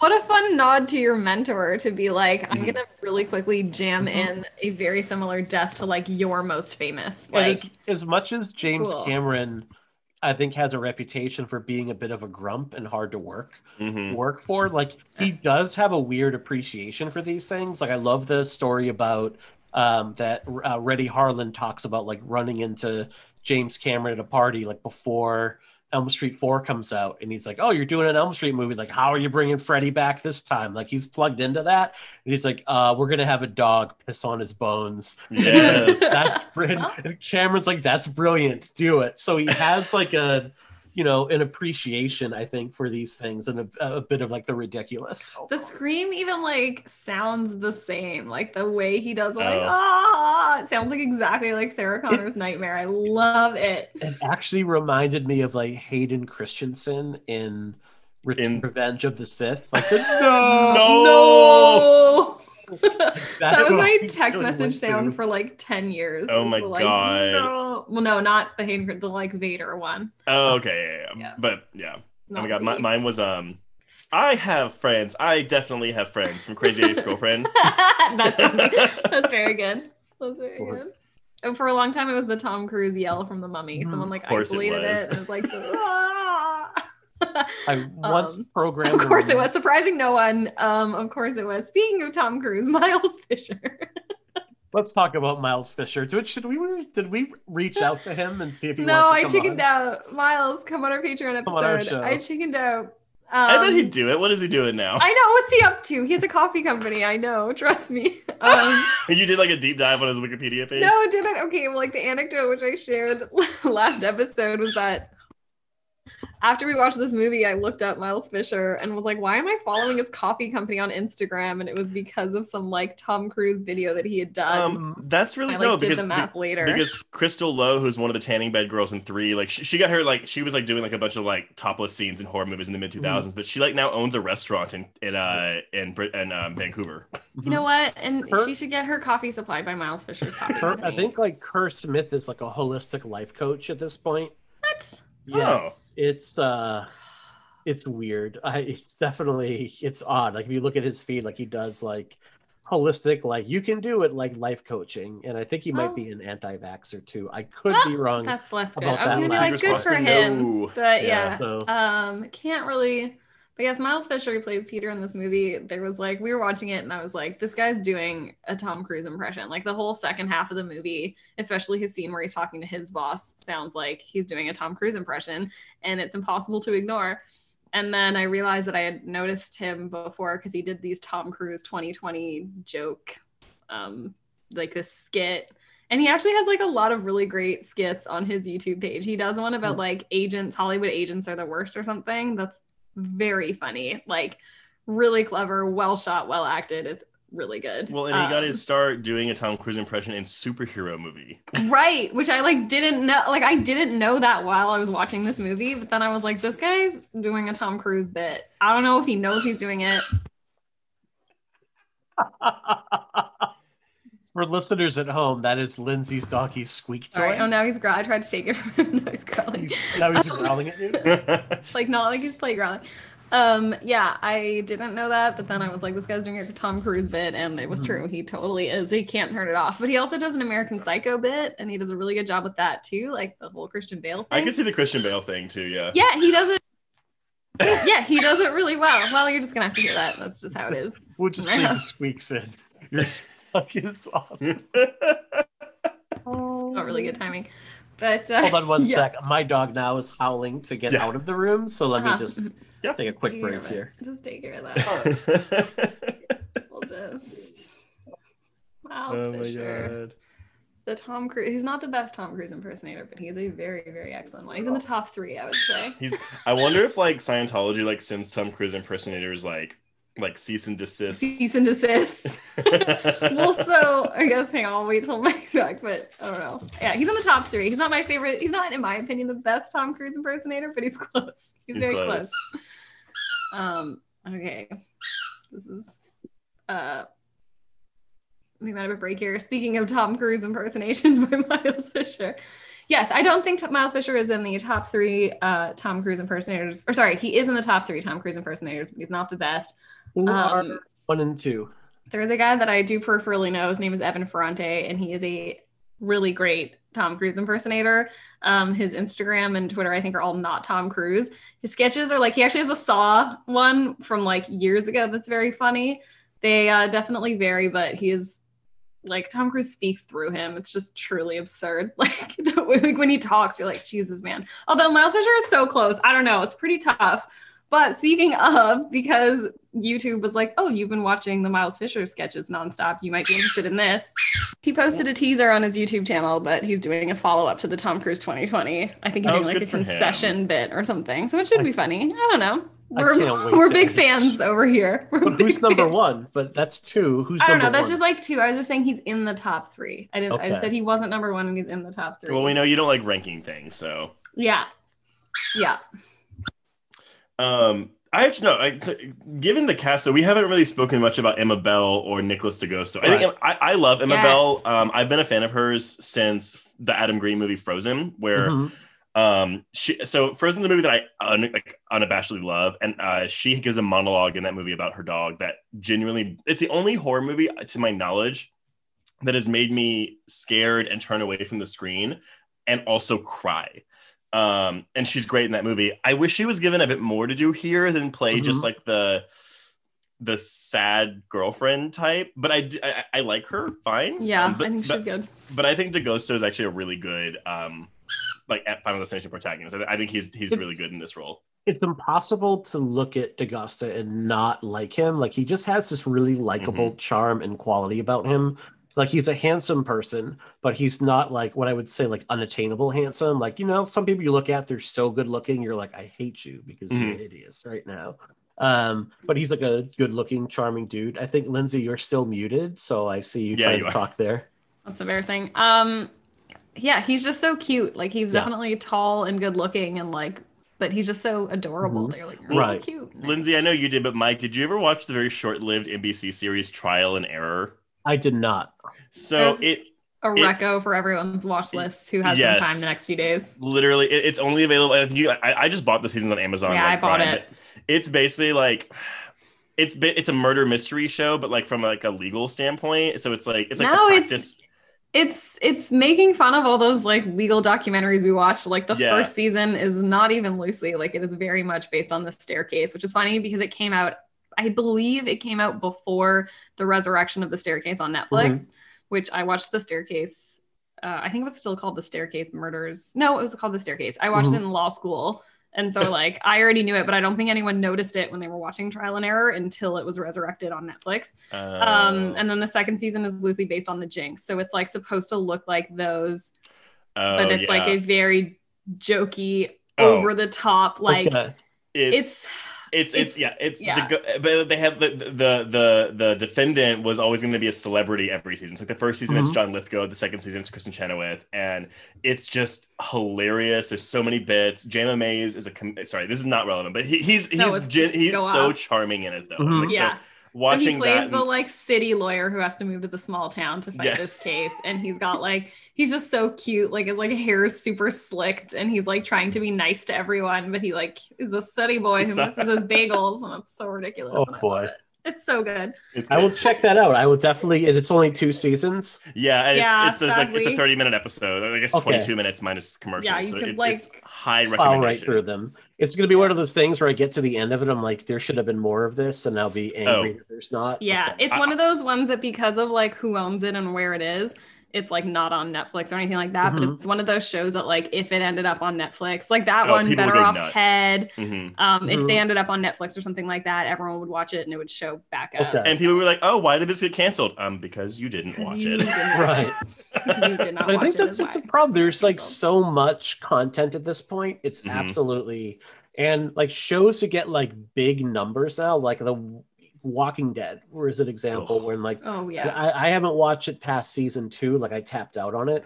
But for a while, like it was the biggest show on TV at like 15 million viewers a week. Mhm. And like that Mhm. would get you canceled in like 20 years ago. Like that, Yeah. that's not enough. And that's still, you know, we had like a few hundred channels. So how much like viewership has changed and a how lot of those like NBC, like even look at the Good Place. The Mm-hmm. Good Place had an entire first season and time between seasons before it showed up on Netflix, and it wasn't Yeah. until Netflix that it like Mhm. really blew up because like Mhm. those shows that like land for our demographic, just a lot of us aren't watching right. cable. Like That's a lot of us actually aren't what- watching it. That's what CBS has started doing. They've started putting the Mhm. first season of some of their shows on Netflix to build an Yeah. audience for it before the season two Yeah. premiere. It's so Um, smart. but actually, with The Walking Dead, to bring it back to Final Destination 5, Mhm. Emma Mhm. Bell was also in the first three episodes of The Yep. Walking Dead. Yeah. Oh my god. Yeah.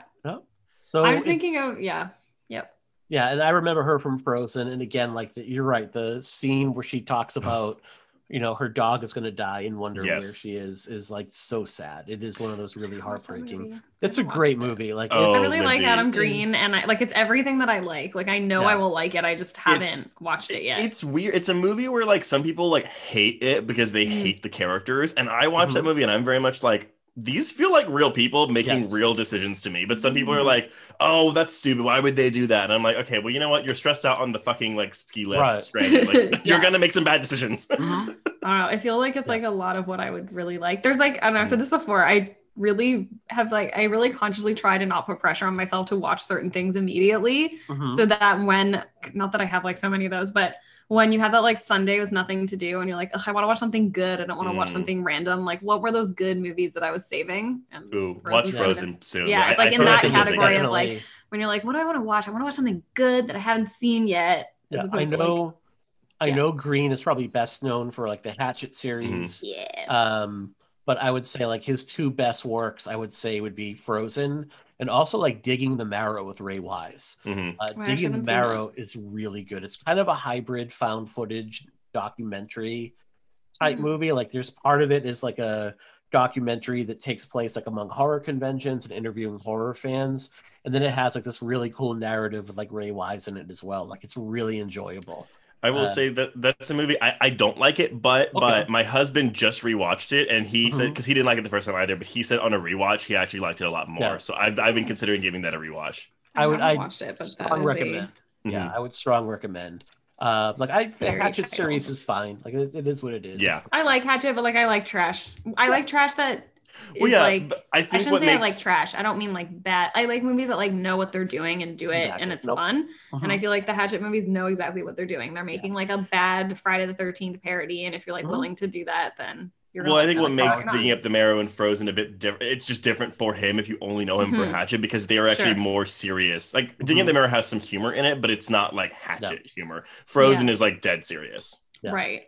Right. They're both really good. I'd strong recommend for both. The one note with like Sam and Molly that I don't like in this movie a little bit is when he's like, Sam obviously has all these ambitions, like he wants to go on to be a great chef. Mm. I don't like the trope when a character is like, I will give up like all of my dreams to be with this one person because to me that puts like an extraordinary amount of pressure on the other half to like Mhm. Mm. live up to these ideals because at some point there's going to be like a Thursday night where one person's going to look at the other and go, "Look at what I gave up to be with you," and like that's not really fair. I Yeah. feel like she knows that Mm-hmm. in a lot of ways. I think I that agree. like that's kind of almost why that works is that you buy that she's saying like I don't want you to do that. Mhm.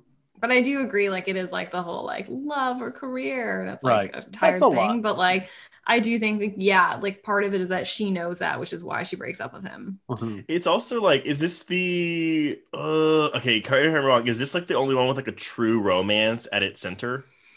Because I know we, we we have the Alex Clear stuff in the first one, but it, like the Mhm. sex scene was cut out, so it's not Mhm. really a romance. The second one, I can't think of anything. The The third one, they don't have a The relationship. third between... one, the two of them don't, but they're kind of motivated by the losses of their Right. Mhm. The fourth others. one, the couple is together, but I mean, again, they're kind of like yeah, a pair of wet rags, so it's not really. yeah. Yes, So you who know? cares? Yeah. I think they're together. I don't really remember. Yeah. Couldn't So, I mean, of the this- I, yeah, I think this is the only Yeah. entry with like romance as like a driving force for characters in it, which is which is Mhm. interesting because yeah, I, it's I don't yeah I don't love the trope either, but for the most part, I think it works. And really sad at the end because she just like stuck to her guns. oh she man, might still be around. actually, but- that's the subversion of the trope, Mike. It's like, Mhm. see, don't Yep. do it, ladies. Don't do what they say. Don't let them talk you into it. if her last words before getting sucked out of the plane were like, "You son of a bitch!" You did this to me. I should Oh. have stayed in, in the U.S. oh, also, speaking of Easter eggs, the restaurant that they're flying to Is that he one? works at is the restaurant that Sign kills Alex. Or not Alex, that kills uh what's his name? The other guy Carter. in part Person, one. Carter. Oh Yeah. my god! This is a really good jumping point. Then let's run through some of the Easter eggs that we found. There are this book. hundreds. There well, not maybe not hundreds. There are so many. My favorites are Wrap the restaurant. folks. That's Mhm. my favorite one. Um, all the 108 stuff I'll let you chat about, or the 180 Mhm. stuff. I also really like that Roy, the guy that um that He gets he gets the hook killed. through his chin and he Yeah. has cancer. But yeah, it and whatever they show at his like little bar memorial thing. Um, they show a picture of him and he's posing with car 6 Mhm, which is the car from Final Destination mhm. four that kills everyone at the NASCAR race. Yep. So I thought that was cool. Olivia has the framed photograph of her in front of like the Devil's Ride. The Devil's uh, roller coaster. Yeah, Oh, I didn't catch that. I know. There's so many. Um, there that one's is- so good. There obviously there's like the log truck from part two. Yeah. So we have all of those little And the stadium is named. There's something about the NASCAR McKinley. stadium. Oh, and I guess that's McKinley's from part one. Mhm. Yeah. Okay, so that's not that exciting for this one. Um, yeah, the car was my favorite. The devil, the roller coaster thing was a cool Well, one. So, okay, my, my only question about that, I know Mhm. a lot doesn't really matter, but like, so because this is a prequel, I was under the impression in three that it was like a pop up carnival, like for that specific. Oh, I guess maybe though it would have popped up where It's, Olivia it's was. traveling. Yeah, it could've Yeah, that's up. true. Okay, yeah, that's fair. Yeah.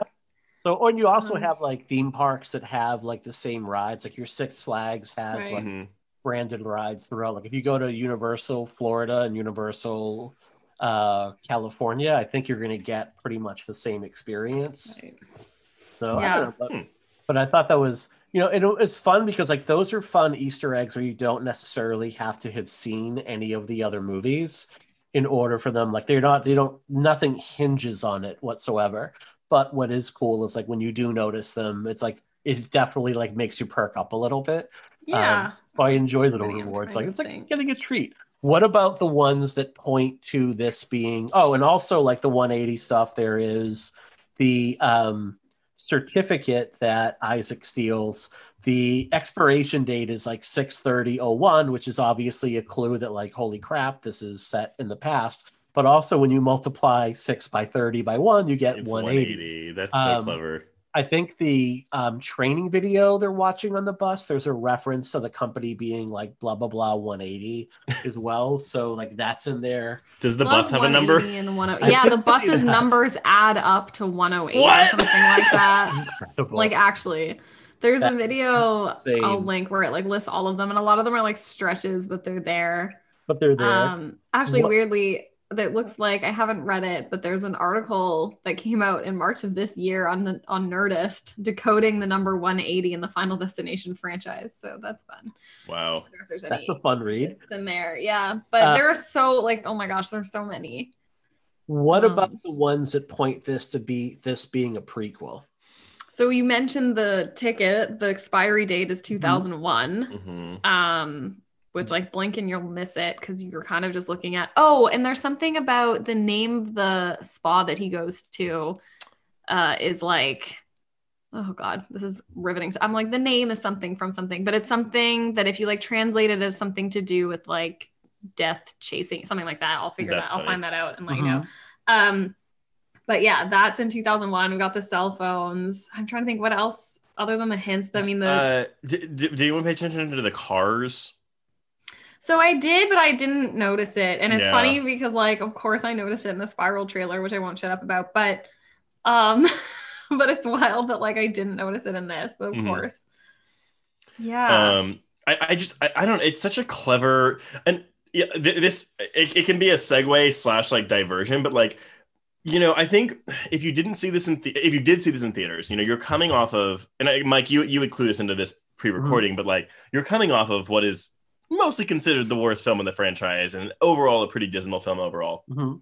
Expectations watching this are low, so your your brain is not looking for these things. Mhm. I do wonder if someone like watching it today, if they've only seen the first four and they quit after the fourth one, and having heard, oh, five is so good, also that ending rocks, Mhm. if people are gonna be more attuned and like look for things, even if they don't know it's a it's like a time tease, a time twist, if they're gonna be more attuned to looking for it. I think that Yeah. because there is such an e like you can get the first four movies for 15 bucks on Blu-ray Mhm. and they are packed like they I, I've said this in other episodes and I'll say it again like it would what you get with like Arrow and Vinegar Syndrome and um uh Scream and Shout Factory. Like New Line Cinema was doing that for their like everyday releases 20 years ago. Like there was no special editions. It was just like this is what we do in DVD so you I think now viewers because there's like such a, a an ideal you're going to binge these movies like if you start with one you're going to do what you guys did like you guys binge horror movie franchises like back to back to back and do that together you're probably going to be more attuned to that and because everything is so close together things are going to jump out where this is a movie where five movies like they weren't cranking these out like the paranormal activity or the Mhm. saw movies or it was like less than a year in between like there's like three year gaps between the first few and then a two year gap between this and the other one Which is Uh, surprising, right? Like two Yeah. years. Yep There's also like about the like watching it later thing though. I will say like as someone who did watch it later, um, it's harder to notice the technology changes. Like when you're watching a movie 10 years after it came out, it's really hard to like I probably if I wasn't noticing it, I might not have noticed the cell phone Mhm. thing because it's different when you're in a theater and you have your iPhone in your pocket. Mhm. But like when you're watching it 10 years later, it's kind of harder to notice cars and phones being Yeah. really different and Yeah. clothes and everything, I think. That's a good point too, because like who remembers? Like sometimes it's tough to remember what the fashions were, but you might see like um nods to the previous movies, like things like that might become like way more apparent. Um, and I think like you know, as much as we bag on viewers, like and I know there's plenty of movies where I'll just like lounge on the love seat and have like a phone in my hand and be kind of tweeting away.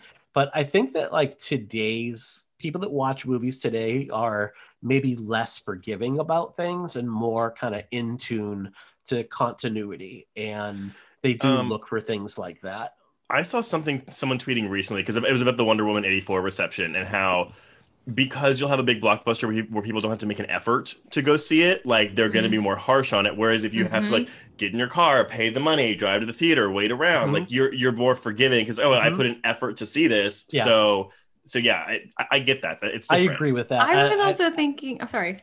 no you first lindsay Well, I guess kind of off topic, but just on the Wonder Woman thing, I almost was thinking that not only that is that when you have to do all the work to see it, it's only people who want to see it. As where Right. when it shows up on your streaming service, like anyone's gonna watch it. Yeah. So that was also what I was thinking about, like the harsher critics, the Mhm. harsher criticism. Like everyone was saying, like, oh, the you know, the initial Rotten Tomatoes score was so high and then it plummeted when it when Mhm. it you know became more wide. And I was like, well, because people who didn't want to watch it watched it. As where Mhm. like Mhm. even like think of like Cloverfield Paradox, how they kind of snuck it and there was the whole it doesn't have to be good, it just has to be there. Right. But like if I was the person, like I'm the target audience for Cloverfield Paradox. If it was only people like me who saw it, it would have been really different. And I think I don't know, that's a Yeah. little piece on Wonder Woman, I guess. I- if like who the audience. I think of be. like the movie that jumps out to me is like the Pet Sematary remake because I, Oh, yeah.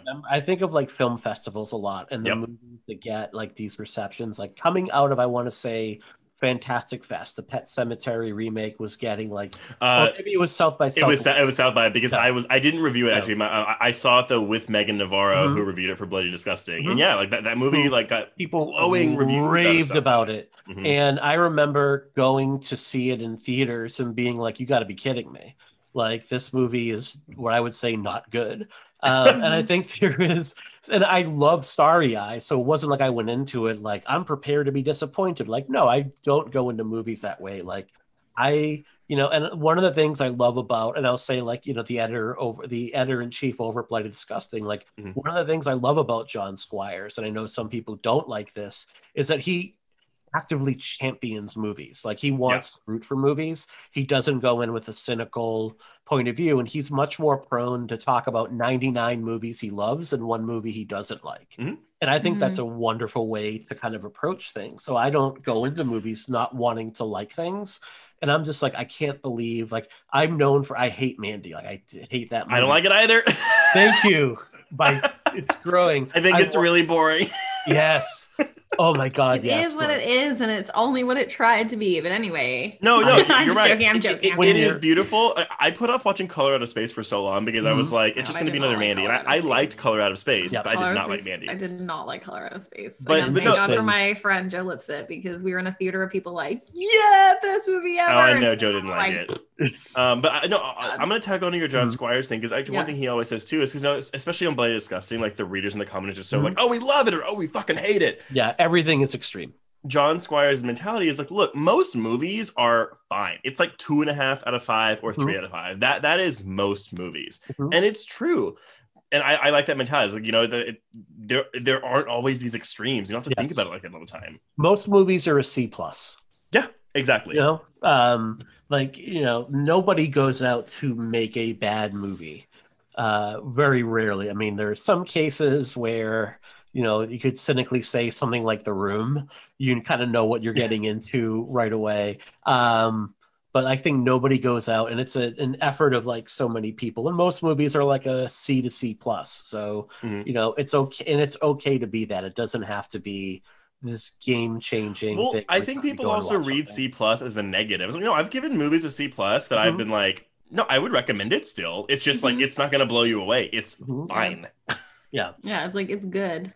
Yeah. So know ratings are tough. I a I lot of would say, like, this is one of those series. I think like when you know, and I've said that I think this is the best franchise of the first decade of the 2000s. Mhm. Um, you know, Mhm. there's like there's Hostel, there's Saw.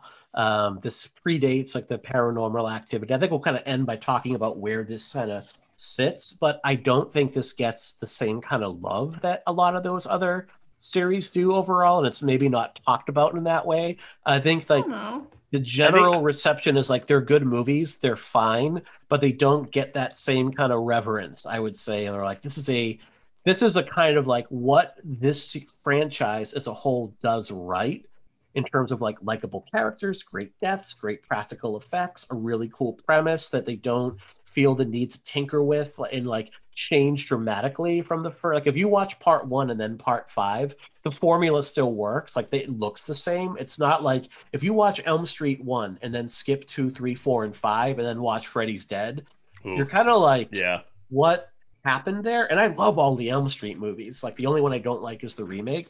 This one is very consistent. I think that if you look at the lessons of this franchise as a screenwriter, as a filmmaker, there's a lot of really good things you can take out of it. That even if your premise is nothing like this series, the components are there to make great movies with Mhm. whatever you want to do.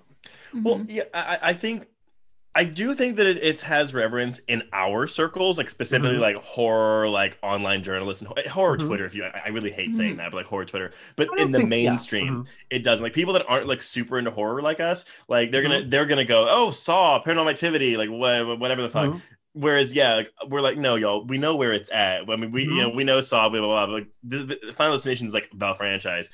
Um, but I think, yeah, it's a franchise that, like y'all have already said before, it knows what it wants to do, and in at least in my opinion, four out of these five films, it accomplishes it in every shape, way, and form. Mhm. And it also, it, it interacts with the audience. I think that's what makes it special too. It like plays with the audience and it's Yeah. having like an active engagement with them Mhm. in these death scenes that I think make it stand out from something like uh, your standard quote unquote horror franchise. Mhm. Yeah. And like we said, like all of these things, specifically the logs on the truck, all of these things are things that like people reference as how their behaviors changed as a result of scary movies, or the opposite. It's all like things that scare you enough that you change your behavior. Mhm. And this one I think goes even like all the way there. Like this one takes actually it's funny now that I'm thinking about like the timing and things that scare you. I'm trying to think of like the timing of laser eye surgery and like when it became No, it, it, so my, I think my parents got it in the mid 2000s. So it's like this isn't like right on the cusp of it. It's like a- Mhm. Yeah. it's, I mean, I, I think LASIK became a thing in the 90s, like as in like it was invented in the 90s, Yeah. but it wasn't like widely used until like maybe the early to mid 2000s. Yeah, I'm trying to. I wonder if that was like another.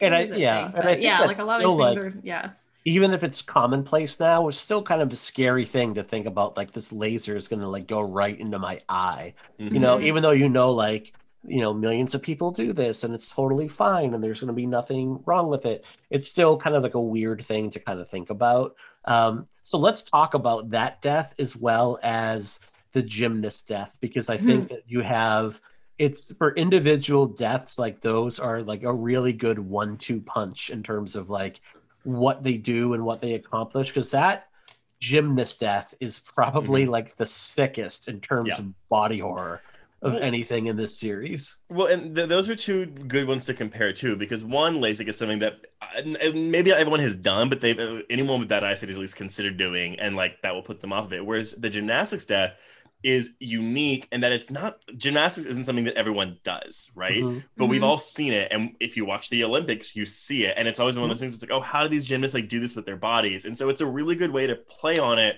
to where it's like, oh, I don't really, I, I have no experience with that, but I've seen it enough to where I can relate to it. And also, I never wanted gymnastics anymore. if I ever Like thought the about it once, I don't want to do it now. Mhm. her death is so jarring. Like you said, it is like weird body horror. What's fun? Again, it's another one of the deaths where it messes with us. Like Mhm. it happens. Uh, it takes a long time and you don't know exactly what's going to get her. What's cool is the whole like electricity and water is something that has happened throughout the franchise. Even what ultimately gets Olivia, well, not ultimately, but what starts to get Olivia has something to do with electricity and water.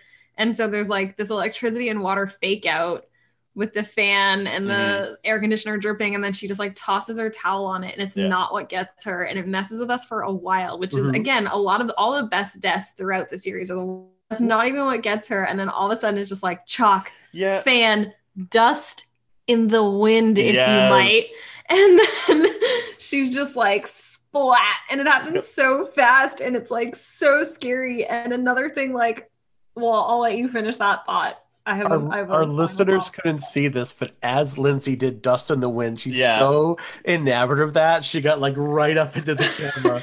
Like, dust in the wind like, it if was you a mic will. It was a mic drop moment right there. Like, And, boom. and I, I I put that whole sequence, not even the death, the, the end, the end result, but like the way it toys with the audience, it's on par with the uh, Home Depot scene in three. You know, Yeah. where it's such a long sequence and it's teasing you with all these possible outcomes, and the one that you actually get is never the one you Right. expect. It's, it's just you it's such a masterclass. It's even piece. like the dentist thing. Like it, Yeah. it it works lingers. really well. It lingers for so long on that tiny little screw. yes. And- Yes, that yes, that little it. the it oh and like I mean it does end up, but yeah, and her feet just jump Mhm. around it. And I also think like the way it closes is so good because it really sets the first death. It really sets a completely different tone for the movie because it's not I don't want to say it's funny, but like she Mhm. literally does a backflip and then splats and it's like oh and then immediately again because these movies love grief it immediately gives us peter sad and upset Mhm. and it's such a weird stark contrast to the like ridiculous over the top not, not cartoony per se but like silly way she flips and dies and she's just like Mhm. And it's so right. ridiculous and then he's sad and it's like okay that's what's happening in this movie this movie is dramatic we're getting acting moments of a sad man who lost Mhm. his the love of his life and we're getting the drama but it's still a final destination movie Right. where there's cartoon crazy deaths. Well, in a trope though, well, a because again, she's fucking Peter, like who's her Mhm. boss, Yeah. and it's a good trope where it's oh he actually did care about her, he wasn't Mhm. just like having sex with her, but also like, and again, like I put this on par with three, but three is much more humorous, even though it is mean. But like compare the cut from her body to Peter grieving Mhm. from the smash cut in three from the burning tanning beds to their coffins, you know. Mhm. It's a it's a it's a again editing how that changes your emotional experience watching a Mhm. film, but that's a Totally. different approach these two films take, and they both work very well. And you think Totally. about like in the Final Destination, like Nick Zano's character dies in this really grisly way, and his Mhm. like best friend, who's supposed to be his best friend, sees the aftermath of it, but then he's never mentioned again for Mhm. the rest of the Mhm. movie. And like they just like, well, what's you know, hey, we beat it, let's go to the movies. yeah, um, so like- dumb. Never, there's never a moment of like, oh shit, my best friend is dead and I'm gonna miss him. It's like, eh, he was a clown. Um, well, and that's what sends Peter on a murderous spin, right? Mhm. His grief over Candice is what leads him to like want Yeah. to murder Molly because he's Mhm. also then jealous of his friend who still gets to have his love life. Mhm. Yeah, and I think that like you're right. Like this sends like because Peter at the beginning of the movie is like a light character. He's kind of jokey. You know, he's in a very awkward position where he's like friends with everybody, but also has to be their supervisor. Um, I would recommend don't sleep with the interns. Like that is a generally a good piece of advice if you're a supervisor for a lot of reasons. Like Mhm. Don't do that. Yeah, that Yeah. bit is weird to me. Like, even though they kind of make it like, no, he really does care about her and he loves her. Mhm. I'm like, ew, are you trying to paint a picture? Like, Yeah. It's unethical. it. It's unethical. Yeah, but it Mhm. It's also like weird to paint a picture of like the boss sleeping with the very young, and she's cast Mhm. young, and she looks young, and she's a Mhm. gymnast, so she looks even younger type thing. Mm. Mhm. Um, and she's like, it's my last college practice, or like Mhm. gag. But they're like, oh, but he loves her, so it's cool. And you're like, no, gag. a little uncomfortable. So it wouldn't play Like, as well now. Yeah, like the way they like subvert it by making it like they're really Mhm. in love. I'm like, no, ew. If they had gone with their original casting choice of Ray Wise, would have been even. It'd be even weirder. Yeah. But, It all right, so been weird. actually, wait, question though, hypothetical. What if they flipped the genders and it was the male who was the gymnast and the young one, and the woman who was the boss?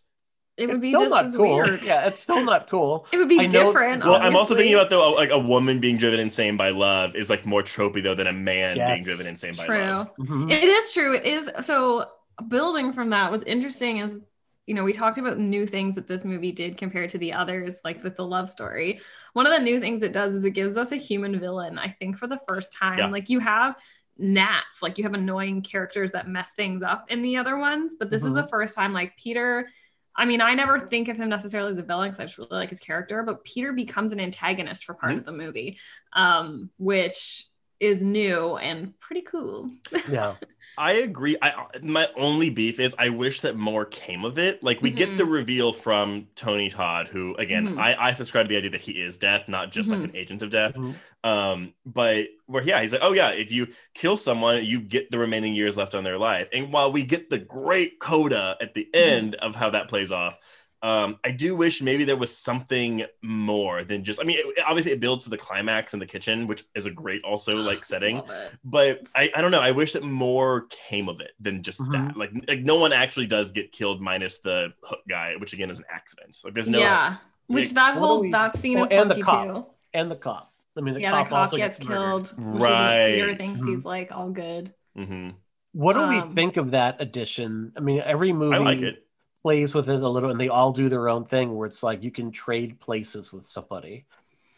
Uh, I think it's fine. I think I think it works really well in this movie, so I'm like willing to forgive it for not existing in the rest of the movies. Mhm. For plot purposes, it works better for me than only new life can defeat death. In Yeah, Yes. that's like th- th- that's the one that makes absolutely no makes fucking sense. No sense.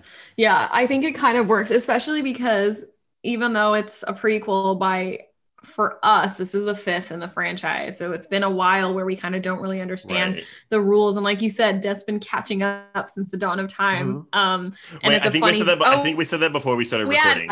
so let's go back a little bit, I guess. Tony Todd, Bloodworth shows back up in this movie. He was missing for a bit. He's back. And he has this conversation where he explains the blood, the, kind of swapping life bit. And he tells them this isn't the first time this has happened. So he's like, You aren't the first ones I've heard about this happening to. And what's cool about that is because we think, Oh, we're at the end of a franchise. Um, and he's referencing the ones before. But when you realize that it's a prequel, it's kind of cool because you're like, Oh, he's saying that this has been happening for a really long time because these are the first ones now that we know about as an audience. So that's really fun. So Trace kind of made the like note that yeah, I guess death has been trying to catch up Mhm. since the dawn of time, which is maybe true. It was probably like the crucifixion or something. Yeah, it's just like shit. I really They crucified. They were supposed to Whoa, crucify this- This guy was supposed to die and he screwed Right. it up and he came back to life and fucked up everything. And maybe that's what's going on. And so, yeah, that's really interesting and fun. And so now the death swapping thing actually works better because it's like death just has a ledger and he's not actually spiteful. He just has a ledger he has to keep up with, maybe. Well, and it's also like you know maybe he's giving them like the, he's like okay, well I gave them this advice in this in this instance It didn't really work out, so let me try a different let me one try for one. I'm not going to tell him about the swap thing. Then I'll just make some up some nonsense about only new life can defeat death just to watch them scramble and like obviously nothing's gonna work. Yeah, I maybe he's just a troll. Like maybe he's just like, I now have this image in my head of like uh Barabbas, the criminal that was supposed to be crucified instead of Jesus, like Uh-huh. living. And then when Jesus comes out of the tomb and pushes the boulder away, it immediately like rolls down the hill and rolls over. Crushes the- Barabbas. There we go. And that was the first instance. and that was the, the first So body swap, the life wonderful. and death is like, God damn it! Ugh, Bloodworth okay, well, is just like, Well, well, because by that, it's it's like a pandemic though, right? Because by that Mhm. point, Barabbas had already like presumably interacted with like a bunch of people that Mhm. might have been killed if not for his involvement.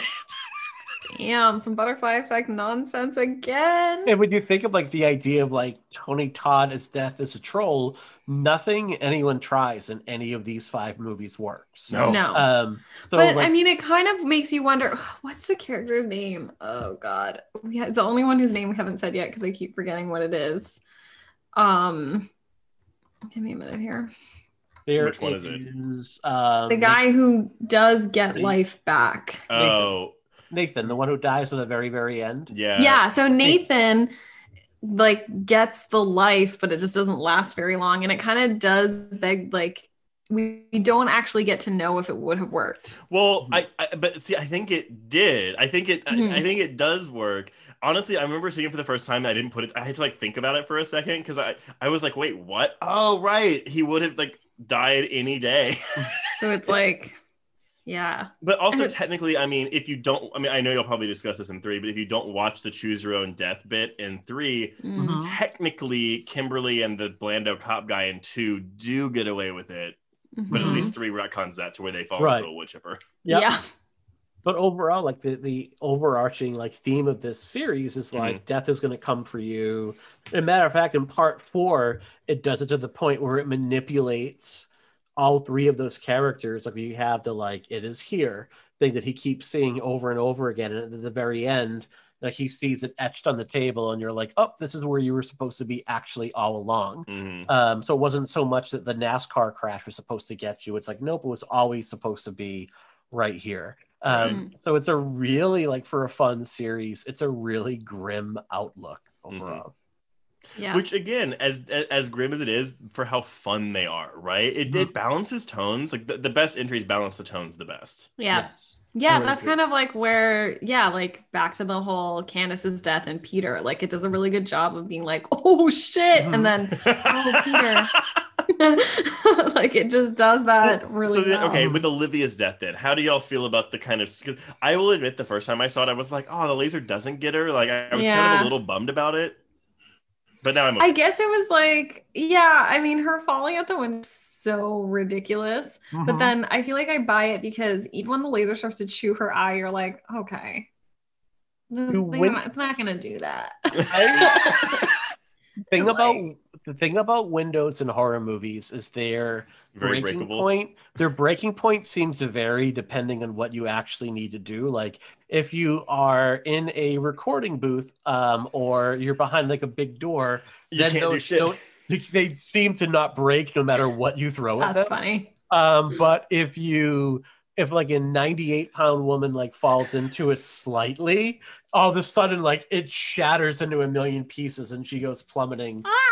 Yeah, With their like you know? sick boots and, flailing and that's actually kind of the reverse of Olivia's death, though, where it's like, yeah because again, you have her up there screaming, like she's Mhm. obviously traumatized, Mhm. and then she falls, and it's kind of like, oh, but then you get like the gag of the car running over her eyeball, which yes, is like, Yeah. which is so disgusting. which is so like you do get that like funny little like coda at the end of it, like and so like hey again comedy. Um, yeah, it is. And it was the good eye, wasn't it? It was the eye that wasn't all scarred out. Yeah, up. it's her Yes, other it was eye. the good eye, which just Uh. came popping out of her head at that point, which is. But she's clutching. Is she clutching the teddy bear when she falls out the window? Am I? I Well, yeah, but, but she slips on the teddy bear's eyeball. Like that's Yes. what does her in. But That's if you when she her. hugs and like grabs the Oh. teddy bear, she pops out the same eye of hers Mhm. that pops out, Mhm. and that's what she slips on. Because she's wearing those Oh. fucking heels. Foreshadow. Well, she has to because of beauty standards. It's not her fault. Okay. Hot girl with glasses representation. Oh, um, yeah, and it's It's like important. yeah, it's it's. And would you leave like someone in like again? I don't know. Like I guess no, you know, that whole thing is movies, but, absurd. like, where he's like, like- BRB, and and then she's like, she says, she's like, wait, you're leaving? he's like, Yeah. peace out. Well, because the build up for it is very similar to the tanning bed scene, right? What you mentioned, Lindsay. It's very Mhm. much like, oh, the water doing the thing and it heats Mhm. it up, blah blah blah. But yeah, that that it's it doesn't take me out of the scene, but when he just leaves her, it's like that's Yeah. also like, it's not a thing. Mhm.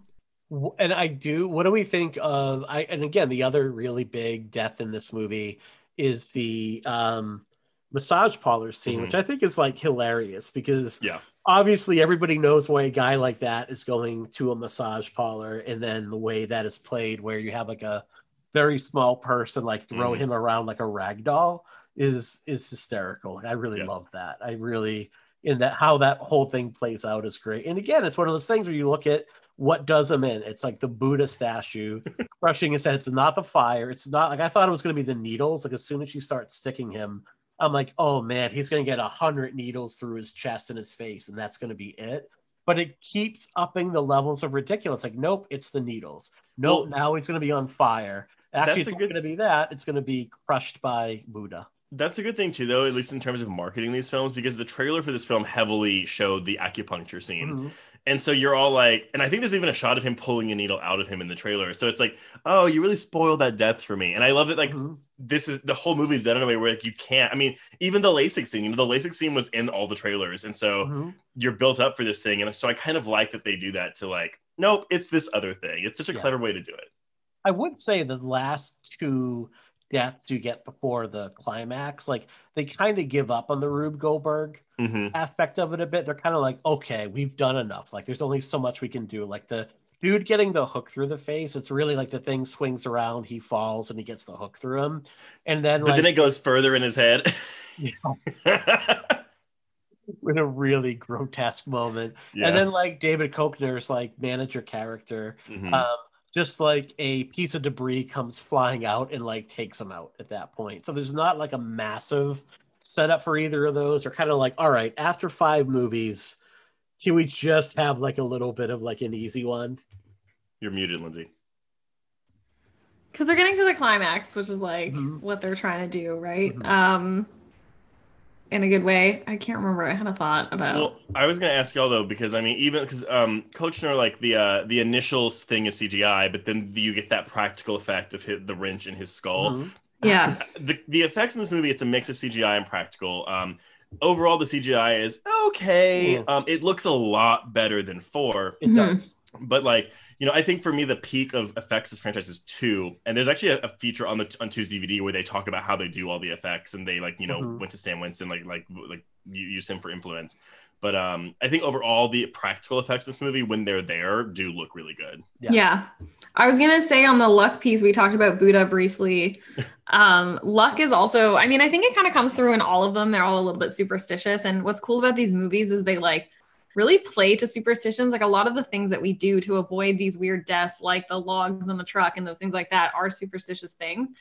And this one really ups that. Like we see Candice right away. We know her rubber bands are her Oh um, yeah, luck Mhm. thing and it breaks right before her death which is cool so all of them kind of have these lucky things i feel like there's more that i'm kind of blanking on but they all have these like superstitious things they do that don't really that kind of don't pay off what's kind of interesting about the massage parlor scene is that he rubs the buddha's belly for luck and it's possible that it kind of comes from like the fact that he's disrespected it Yes. the whole time like he's really Oh, yeah. disrespected Mhm. um you know the people in the shop. He's made racist jokes. He's made jokes about Buddha. So there's that's possible that like that's the bit. Which is Um, but ironic because isn't Buddhism like a like a, a way of life that's very peaceful? Peaceful, Yeah, and he like tranquil. yeah. Well, no, I just mean that like because I was like, you know, he rubs Buddha for luck, which is what you're supposed to do, and then it doesn't pay off. As where the other ones, it's kind of the opposite. It's like she snaps her bracelet, so now she's in trouble. As where he his goes well. So I don't know if maybe it's like a statement on the fact that he disrespects Buddha, but he I think- rubs Buddha's belly for luck, and then Buddha is like Fuck you, man. kills I him. think- well, I think he even makes a fat joke about Buddha, like "Whoa, like Yeah. bring out the dim sum or something." It's like you know, like Yeah. look, a fat shaming- racist yes, joke. yes, Like just like as a round person, let me tell you, man, fat shaming is not cool. Okay, so yeah. we will get you motherfuckers every time. Um, Buddha or no Buddha, you know, like Yeah. everybody's got a breaking point, and that was That- Buddha's. And that pin when he pulled the bent pin out of his body. What? oh, when he hits the floor, I think everyone feels it. Like Yeah, everyone feels like, it. Ugh. Your whole body like Oh. But to go back, I do think that I, I mean I've never had acupuncture, um, but I do think that that's normal, right? For them to like leave and let you like. Sleep. Oh yeah, you just sit Yeah. there yes, with it. that would yeah. be. Yeah, Okay. that would be like that. Didn't like nothing that happened there. Like that seems pretty normal. Overall. Yeah, I, I mean, feel like they rare is it that they like cover your whole body. But I do think that they would have maybe heard the roar of a fire beforehand, Maybe. maybe.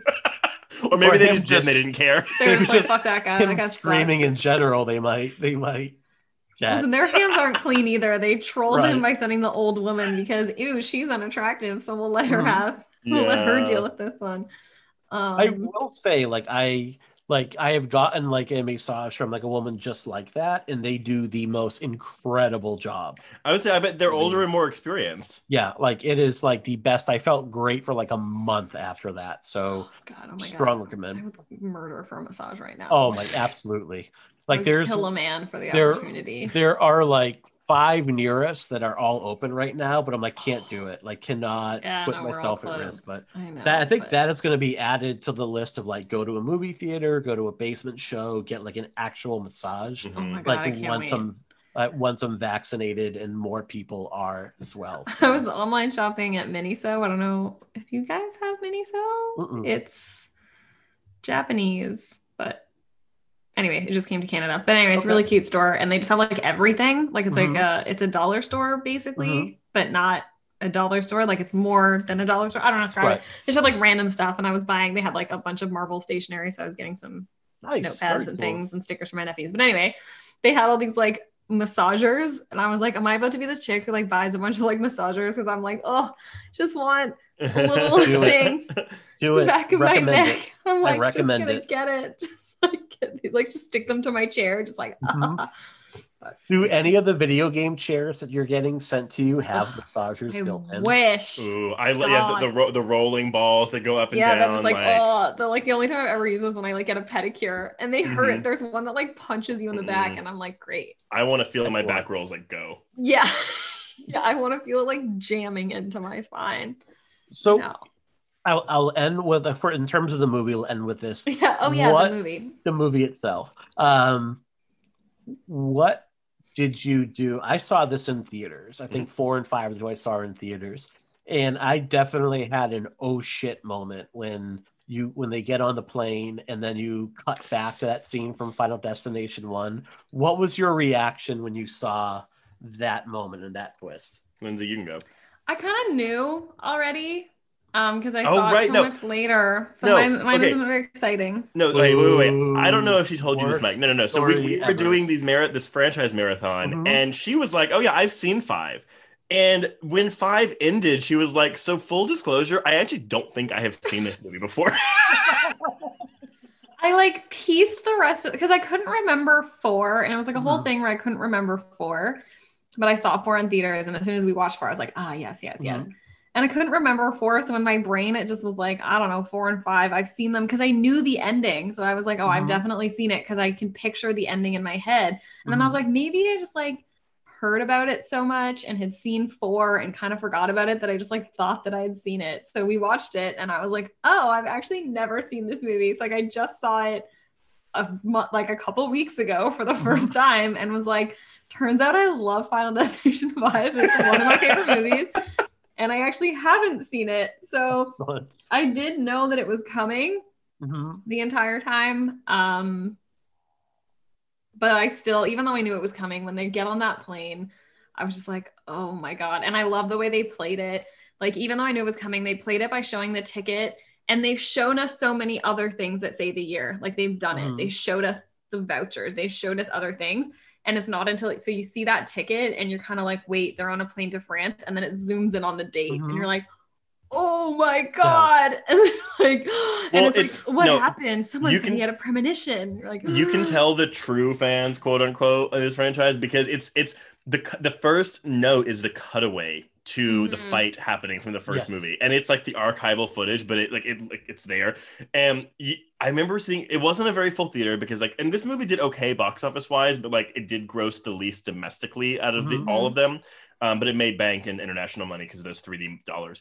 But you could hear some people when it showed the Carter Alex fight go, Yeah. I would have And- been and- one of those people.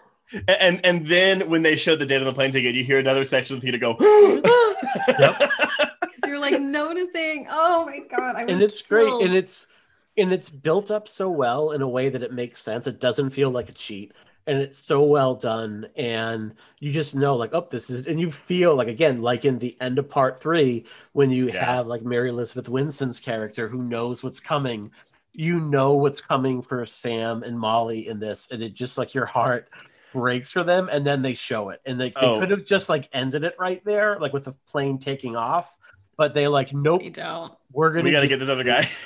yeah, we're gonna They we're gonna show show it. you what happens, and it's so gut They like get Um, ruined on Dude, that no, Mo- Molly getting like cut in half by the wing of the plane is mean as fuck. Mhm. Like Yeah. her, the top half of her body flies It's like in 3D flies at the at, audience. yeah into the 3D into the camera.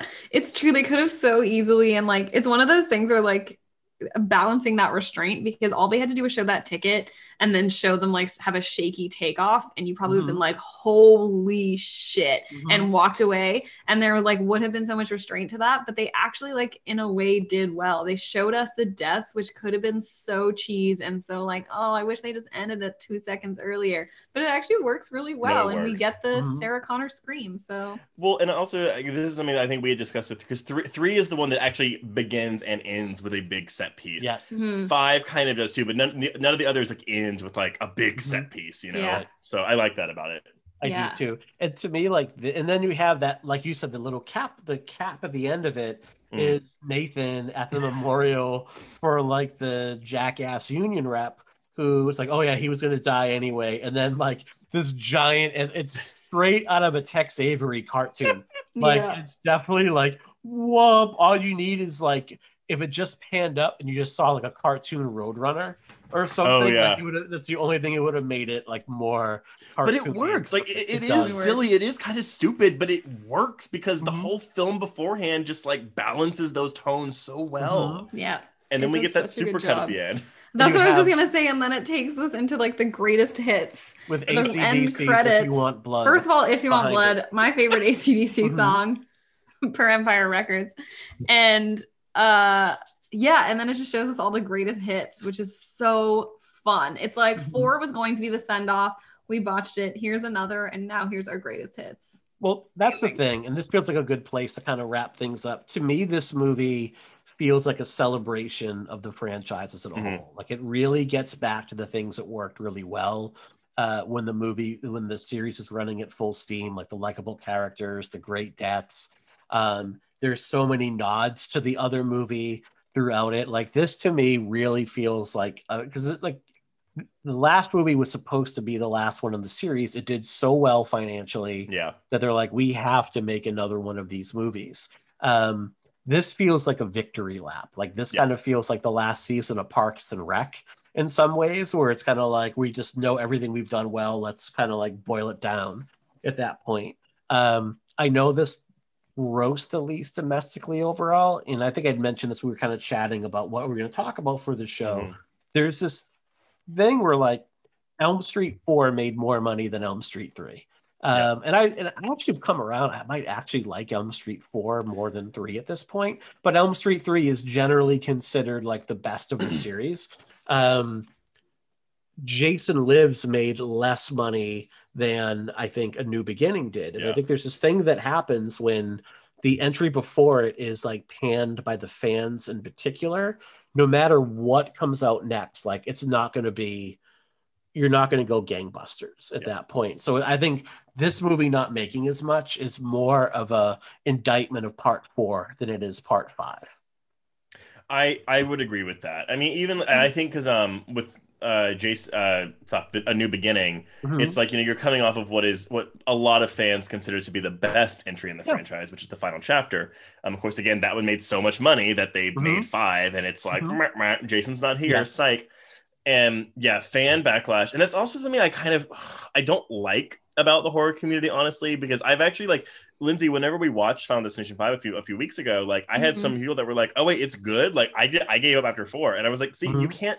You can't do that. Yeah, you can't especially- give up on a franchise because of one bad entry. I get that it sucks. It does suck, Mhm. but especially if it's like, I mean, I don't know. Like again, like you can watch something that's like like this, or, Mhm. or like J- Jason Lives, where it's like, hey, you can This is brilliant. just because one is bad doesn't mean the next one will be good. It won't, will be Mhm. also bad. Just like Especially like, I think of things like universal characters really often. Like we were actually talking about this recently with Mission Impossible, how Ethan Hunt is such a familiar character that you can put him in different directors' visions and he's still Ethan Hunt. As long as you keep Ethan Hunt, you can make Mission Impossible 2 and make a John Woo movie and it still totally works. And I think that kind of works the same with franchises like this.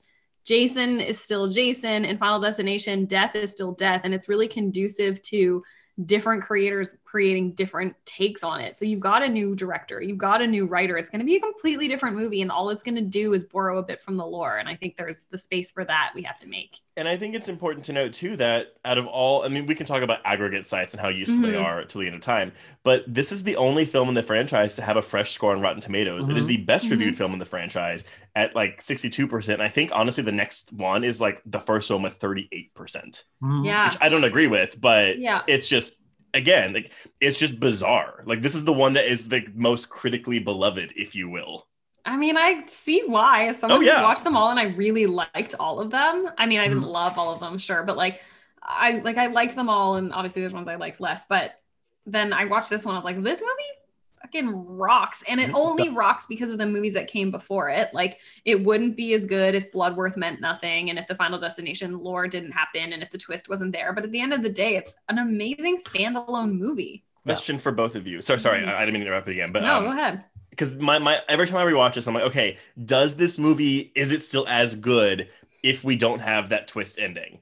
And I don't think it's as good, but I still think it works on its own. It yeah, does. totally. I It's think not- because yeah. you I could agree. have the um you could have not seen the four movies that come before it and then have like the one character yelling about like let's say this movie was actually first let's say you do like do a viewing order of like five one two three Yeah. four okay you could have like a reading of this movie where it's like oh shit like now the next group that's going to have like what happened in this movie is now going to happen to them and that's going to kind of carry the story forward and i think that still works as like a reading or a way to view the movie. Um, i think this movie does work better because you have that ending and you know what has come before it and it as a fan you definitely kind of appreciate that and you i think as a fan you appreciate getting something where you're like hey like this is a really cool nod to the people that have stuck with this series for like four movies Mhm. um, but if you were to like not have seen it and then you go, if you saw this movie first and then went back and watched the first movie, you could read it as like, oh my God, like this is death carrying over and like this is the next group at that point. So I think it does still work. It's like a great standalone movie. And I think with these films, you can really watch them out of order and just like enjoy them all as like standalone fun horror movies. Oh Mhm. yeah, for sure. for sure. You know, I'm not going to get lost in the weeds of the lore at that point. Because the only ones that are really quote unquote connected with continuity are Mhm. one and two. Yeah. Yeah. Um, five is only connected via that ending, which Yes. even then you can yeah you can watch this and be like, oh that's cool. They Mhm. went on a plane and died, like Mhm. whatever. Yeah.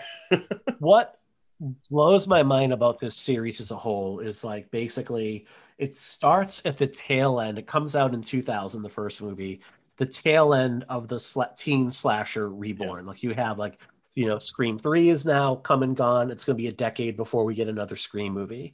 you have like your urban legend uh, you know you have um, i still know what you did last summer Mhm. you have all of these movies come out for that cycle this comes out This the end. Valentine erasure will not stand, Mike. valentine is great too oh valentine is you're right same director as urban legend Urban too. Legend, yeah. Valentine, we rewatched that. This I think Valentine and Urban Legend, and I still know what you did last summer, or I know what you did last summer. Those were the first three horror movies we watched in quarantine. After I, I Mm. gave up, aside from things for the show, I'm like, I need a break from horror. Things are way Right. too depressing, and those are just like so fun. So.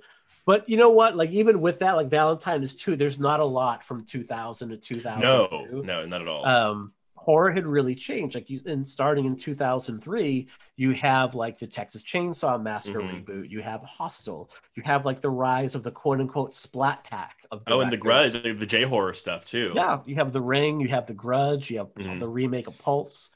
Oh yeah. This goes all through the Saw series that you know from 2003 to 2009.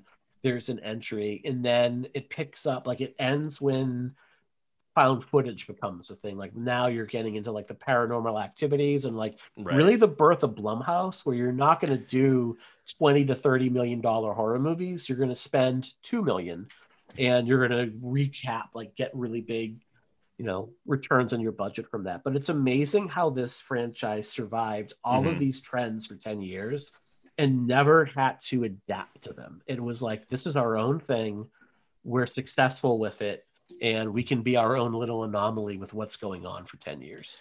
It, yeah, that's actually really respectable. Even on the budgets too. Like this movie had a forty million dollar budget. Can you imagine like a horror movie today getting a forty million dollar budget? Nope. what was the last one that did? Like maybe Scream 4? I think Uh, that- oh, actually, yes, you are correct. Yeah. Wh- Which would have Um, come out like what? No, actually, no, because this came out four months after Scream Four. did it? Okay. Yeah. You know, in Yeah. Scream 4, most of the budget is probably going to Nev Campbell, Courteney Yeah. Cox, and David Arquette. Like that's where your money's going. Which in this, it's the effects for sure. right. But this is totally and the effects. the Final Destination also had a budget of forty million dollars. Mhm. But look at how much better this Look one what you can do. Yeah. Look what Yeah. you can do with the same budget. Absolutely. So much better. So But yeah, I- Kitchen it- scene, but yeah. But yeah, uh, you're Yeah, right. I, I love that it's again like we go through subgenre periods, and again like we're now getting a slasher resurgence, which I could Mhm. not be more happy about. Mhm. But yeah, Final Destination. Maybe it's because it blends two subgenres. It's slasher and supernatural. I- I don't. I don't know. And the fact that we're supposedly getting a reboot and people want it now. Yes. Like Mhm. that's great. I think having Yeah. that decade in between is going to be good for the series. Where with the Scream series, Mhm. I think, and I am of the mind that there are no bad movies in the four Scream movies. Um, I don't like three as much as I like one or two, but it's still like a very fun, good Scooby Doo movie. Um, Yeah. I I think the reception of Scream. I, I I don't think Scream three has kind of gotten that or had gotten that reappraisal by the time that four had come out, and that kind of had hurt. Really, kind of had hurt the movie overall. I think now, like I think you're going to see Scream five come out, and it's going to do gangbuster numbers. I think Well- people want it now. The interesting thing, so I think um, again we had talked about this offline, but you were like, yeah, I think the ten year gap wasn't kind for four, whereas I think it will be good for five. I think it's because not only because four didn't have a great reception, box office aside, but Mhm. even critical reception and fan reception wasn't great when the movie came out. I love four. I think four is Mhm. fucking I think fantastic. four is really great. I think four, much like all the Scream movies, were just ahead of their time. But Mhm. but whereas three has had a reappraisal post Me Too, and people are like, oh yeah, like there's aspects that are good, but it's still the weakest film. Four has seen like a reappraisal in Mhm. the past couple of years, and people were like, oh, four is like awesome. Yeah, I I know. think Four- all four of them have been ahead of their time, and that's Yeah. why they always get reappraisals. Mhm. Like, yeah, the first one did really well, but I still don't think that the audience that saw Scream when it came to theaters appreciated what But- it was doing, what Yeah. it was ushering in, what it did with the twist. Like, it was just a slasher. Here's the thing though, when four came out, again, they're it's teenagers that didn't really know Scream Mhm. aren't going to go see this movie. And so, why I don't think the Scream TV series is particularly good, and I have seen all three seasons of it, Mhm. Same. the good thing it did was it brought it to the youth and it Mhm. made them seek out the movies because Yep. I bet Right. you their first interaction with the franchise was with the, TV, show. Yeah, And I think you're probably right. Four, four predicted like influencer culture. Oh yeah. That's what I mean. Like they're ahead of it, always yeah. ahead of their time. All 4 of Mhm. them were ahead of their time.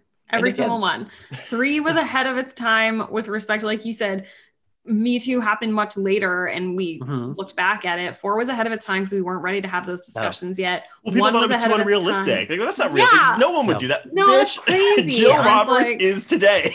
Yeah. And like even one, like I said, we didn't appreciate the ushering in of meta horror. It was viewed as a Mhm. slasher, and it, you know, in a lot of ways, um, two even like by being a meta, like it wasn't a meta sequel, but a sequel that Mhm. made jokes about sequels didn't land. Four was ahead of its time with things like fans and influencer culture. Like all of them have been ahead of their Mhm. time. We'll see if five can deliver on that. Mhm. I do not know. I, I'm very interested. I, I, and I've said this. I, they better not kill Sidney. Yeah, I would- no, I, I can't. I'm I like would- I'm so tired. Yeah. but like I don't know. Everyone's ideas about Scream Five Right. make me nervous, and then the fact that it, I'm just nervous No, about it all Here's, together. are like, here's my. Yeah, Here's people are like, I- oh, she's been through too much. Like she, like Yeah. she, she needs to like die. It's not realistic. I'm like, you know what? No. We've been through Fuck too you. much Yeah. with her to see her die. Also, like I- that, I can't. I'm not. I can't. I will say, don't like energy. my I don't have my it. my ideal opening to Scream Five, and I've said this before, so I apologize, listeners, to make you suffer through it again. it starts off with her like tucking her children into bed. She grabs like a glass of wine or a cup of ch- hot chocolate. She goes to her front porch, grabs a book, sits on the porch, and then smash cut Scream Five, and that's it. She's not in the rest of the movie. totally new characters at that point. Like that's it. Like that's the end of Sidney. I would love that for her opening. Like she gets like, and I think someone else is. I'm I'm stealing this, and I apologize. I don't remember who said it. Like the opening of Scream Five is like she gets like a call or a text from Dewey, like, "Hey, the Woodsboro murders are starting again," and she's like, "Nope," just like deletes the Block, message. block Block caller. You know, I would Like, I don't- love that to be the opening of the movie. Like, let Sidney be. Let her live in. Um, but we keep cutting back to her like every like 25 minutes of screen time, and like, she's reading. just like She's making watching dinner. Reading a Great British book. Bake Off. That's Yeah. been watching Great British Bake Off. Oh, Yeah. I would love that. Um, I absolutely would think that would be. I, I like that even more. Like, like do you have like a, a post credit like Marvel scene, and it's her Yeah. like just like you know doing her vlog or something like that, just totally chill and normal. Her vlog. Oh my god, I love it. I Well- absolutely love that idea. I mean, I, again, like if, if we get a Scream Five that's as good as Final Destination Five, I am. We'll be I'm very on board. Yeah, So Yeah. I think that's a good capper on our Final Destination series, uh, talking about Scream. Because that's what I always do. As we That's always what- do. no As we what. always do. Um, so, Trace, tell us what's going on with Horror Queers at the start of the new year. yeah. So we, we are starting our third year of existence. Uh, so we're doing threes. Um, so yeah, we uh we we've done episodes on Scream Three. And we will have an episode coming out this week on Hellraiser 3. and then we'll have a couple more threes. But um, our, our audio commentary on our Patreon this month is actually Final Destination 3. So we pre-recorded that actually right after Lindsay and I uh, watched them with the group a couple weeks ago. So it. it's ready to go. Love it. it. For our listeners that aren't familiar with Horror Queers, which I don't know how you wouldn't be, like, I can't imagine people listening to this show and not horror queers are some of the ones that are much bigger than ours. So I feel almost arrogant saying that. It's almost like no, it's it's But- interesting that even with my friends, like you know, sometimes they'll be like, "I'm sorry, I don't listen to your show," and I was like, I never really expect No. people to Mhm. listen to my show. Like, and I don't say things. I'm like, well, if you listen to my show, you'd really know Mhm. what I'm talking about. Yeah. But no, um, so we're part of the Bloody Disgusting Podcast Network. Um, we started as a article series and we morphed it into a podcast and. Again, we're going two years strong. We've got a wonderful Patreon and we've got a Facebook group. We started a Letterboxd. Like Mhm. you can pretty much Google horror queers and we're kind of everywhere, but we're home base on Bloody Mhm. Disgusting, and you can find us there. No. Excellent. I definitely, and I say the the one two punch of having Lindsay on to talk Mask of Phantasm and then Ariel to do Better Watch Out We're like two great episodes. And they, and they got some of the best like like we, we we have a pretty good relationship with our listeners where we really Mhm. try to interact with them a lot. That's why we have the Facebook group because it's like a Mhm. hub, especially for queer Yeah. people where it's like Mhm. other queer because queer horror it's like you're a niche community within a niche community, Mhm. so it really helps. Mhm. But um, those two episodes specifically got some of the best feedback from our listeners. Yeah. Love that. Mhm. I'd So say like the, the feedback from podcast listeners compared to the feedback you see on articles seems to be so different. Like it's such a much warmer, nicer community. It's I the would- Wonder Woman thing. It's the people who's the easy to read an article. It's hard to listen Well, to two hours. No, But anyway. I'll agree though because so we uh, basically the Monday after every episode we have dropped. So we drop episodes on Wednesdays. The following Monday we post an article on Bloody, like promoting the episode. Not a lot of comments on the article, but normally when we do, it's like they read the headline that usually Mhm. says, "Oh, queer aspect of X film," and then it's just people like bitching about it. I was like, well, if you actually listen to the episode, Yep. It's what we're talking about. With like, yeah, exactly. Like you have to have an effort to listen to one or two hours of a podcast. no one listens to two the hours of a podcast they're not interested in, but it's Right. really easy to read a headline or a three minute read on an article or Mhm. something. Yeah, exactly. So, Yeah. yeah. But So- yeah, the feedback from your podcast was so lovely. It made my week for like No. I was like, this is so nice. I just kept like Mhm. every so often I'll be like, loved your Phantasm episode. I was like, that's so nice. Thank you. And where where can everyone uh, find you and find the show on the socials? Yes, so you can find horror queers anywhere. We have Facebook, Instagram, Twitter. It's all at horror queers. Um, if you want to join our Facebook group, it is just the horror queers group. Not really Mhm. much inno- innovativeness there. Um, for me, uh, my socials everywhere again are traced Thurman. That's traced the letter D as in dog Thurman. Um, just because D is my last name, but it worked out with my first name. Mhm. Um, and that's it. Excellent. Well, thank you so much for coming on. And oh, thank you all open for having me. This There's was an open invite. I can't believe it's taken more than a hundred episodes for me to get you on the show. Like I should have asked much sooner, and we can thank Lindsay. Lindsay We is going to boost the level of guests we have. Like she is. we all fun. have busy lives and also there's so many people to talk about Mhm. also like I, I get it like it's it's just you know but this is a this is a great way to start a saturday because yeah Mm, we're really. recording on a saturday Mhm. everyone Yeah. So I Holiday this is like I will say like doing like I ran like a blog for like a all things horror for like almost a decade. Um, and when I stopped doing it, I just stopped kind of like communicating with a lot of people in the horror Mhm. community. Um, in like doing this show and doing um um oh god, I forgot the name of my other show that we're recording on. Oh man. um, Psychoanalysis. thank you so much doing the name. Don't get oh I, I, I do love psychoanalysis doing like Jen is amazing and Lara Mhm. are amazing. They're two amazing people. Um, doing like this shows like it's brought me back into the horror community in a big way. They're just like so many people complain about horror Twitter, but to me, like horror Twitter is like, oh, you don't agree with someone's taking a movie, so you're just throwing that phrase out there. Like, no, Um, like yeah. by and large, it's Unsubscribe. the nicest, kindest, awesome group of people. Um, so much fun. well i think it's because though like you know as horror i mean i said this is like my stock have you ever seen copycat yes. Yeah. I There's- there's still, the- the- yeah. yeah Go but there's the scene when, when uh, uh sigourney weaver's like oh it's my stock lecture like well this is my stock thing that i say all the time Mhm. horror is the redheaded stepchild of the film world. It's like the Mhm. weird genre that no one cares about. So if you grew up or are now a horror fan, like you feel ostracized from like the regular film Mhm. cinephiles or whatever. So you, I think you learn like a certain sense of kindness. There's there's a flip side where you can Mhm. in turn become a douchebag and be a gatekeeper, which you don't want to Yes. be. Mhm. But for a lot of us, I think we've we've embraced like a certain kindness and openness and welcoming Mhm. that you don't find. Absolutely. Like again, you don't have like romantic rom com Twitter. You don't have drama Twitter. You don't war movie Twitter. Right. It's just exciting when you find someone else that likes horror. You're like, oh my gosh, you too. And like, it's so thrilling when you run Mhm. into that person. So, Yeah. I- yeah. I wonder if one day there will be like a Hallmark uh holiday movie conventions where people will go and spend like fifty dollars to get Honestly, like the autograph of somebody Like, who was like, he was- he was the doorman and like I'll be home for Christmas 7 Mhm. Like, it'll be like 100%. that. So which would be kind of incredible. Yeah. Lindsay, how about yourself? What do you have to plug this week? Yeah, nothing specific. Follow me on Twitter, Smash Traves with an E, S M A S H T R A V E S. Um, you'll catch all my writing there. I will be, as usual, on What to Watch, CG Magazine, and uh, Pajiba, amongst other places, but those are probably where you'll find me the most. Um, yeah. Excellent. And for me, you can find me at Mike underscore Snoonian on Twitter. You can also find me at Pod and Pendulum. I run the account there. Uh, you can join our Facebook group. Like it's actually it's a small but nice little community of folks um, where we're trying to post more and more stuff on there, like little trivia and like bits here or there. It's a cool group of folks. So you can go there, facebook.com, Pod and the Pendulum. Uh, under their groups, you can find my other show, Psychoanalysis. I think uh, it's January.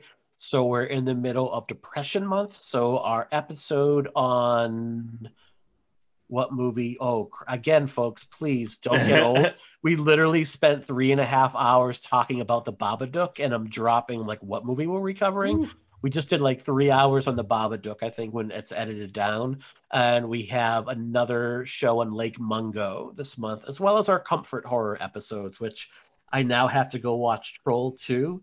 And I'll say, like, Randall Colburn, you've made a powerful enemy today, making me watch Troll 2. Love you. Can't wait to have you on, but you've made a powerful enemy this weekend. Um, but yeah, thank you so much for listening. Uh, we are going to be kicking off again. I think we spoiled it a little bit, but the next series we have coming up, we're going to be covering Sinister 1 and Sinister 2. That will be followed by a month on like French Extremity and then the Evil Dead series. And then Lindsay and I are in a powwow a little bit and see what else we want to cover this year um, who we want to have on. So we are really looking forward to bringing some very cool stuff to you. Um, join our Patreon. Uh, tiers are as low as two bucks, and that gets you a bonus episode every month. And I'm going to be taking some time this weekend to kind of write down a bunch of ideas to see what else we can bring people for very little money that we can actually sustain and do and commit to. But go to like patreon.com slash pod and the pendulum.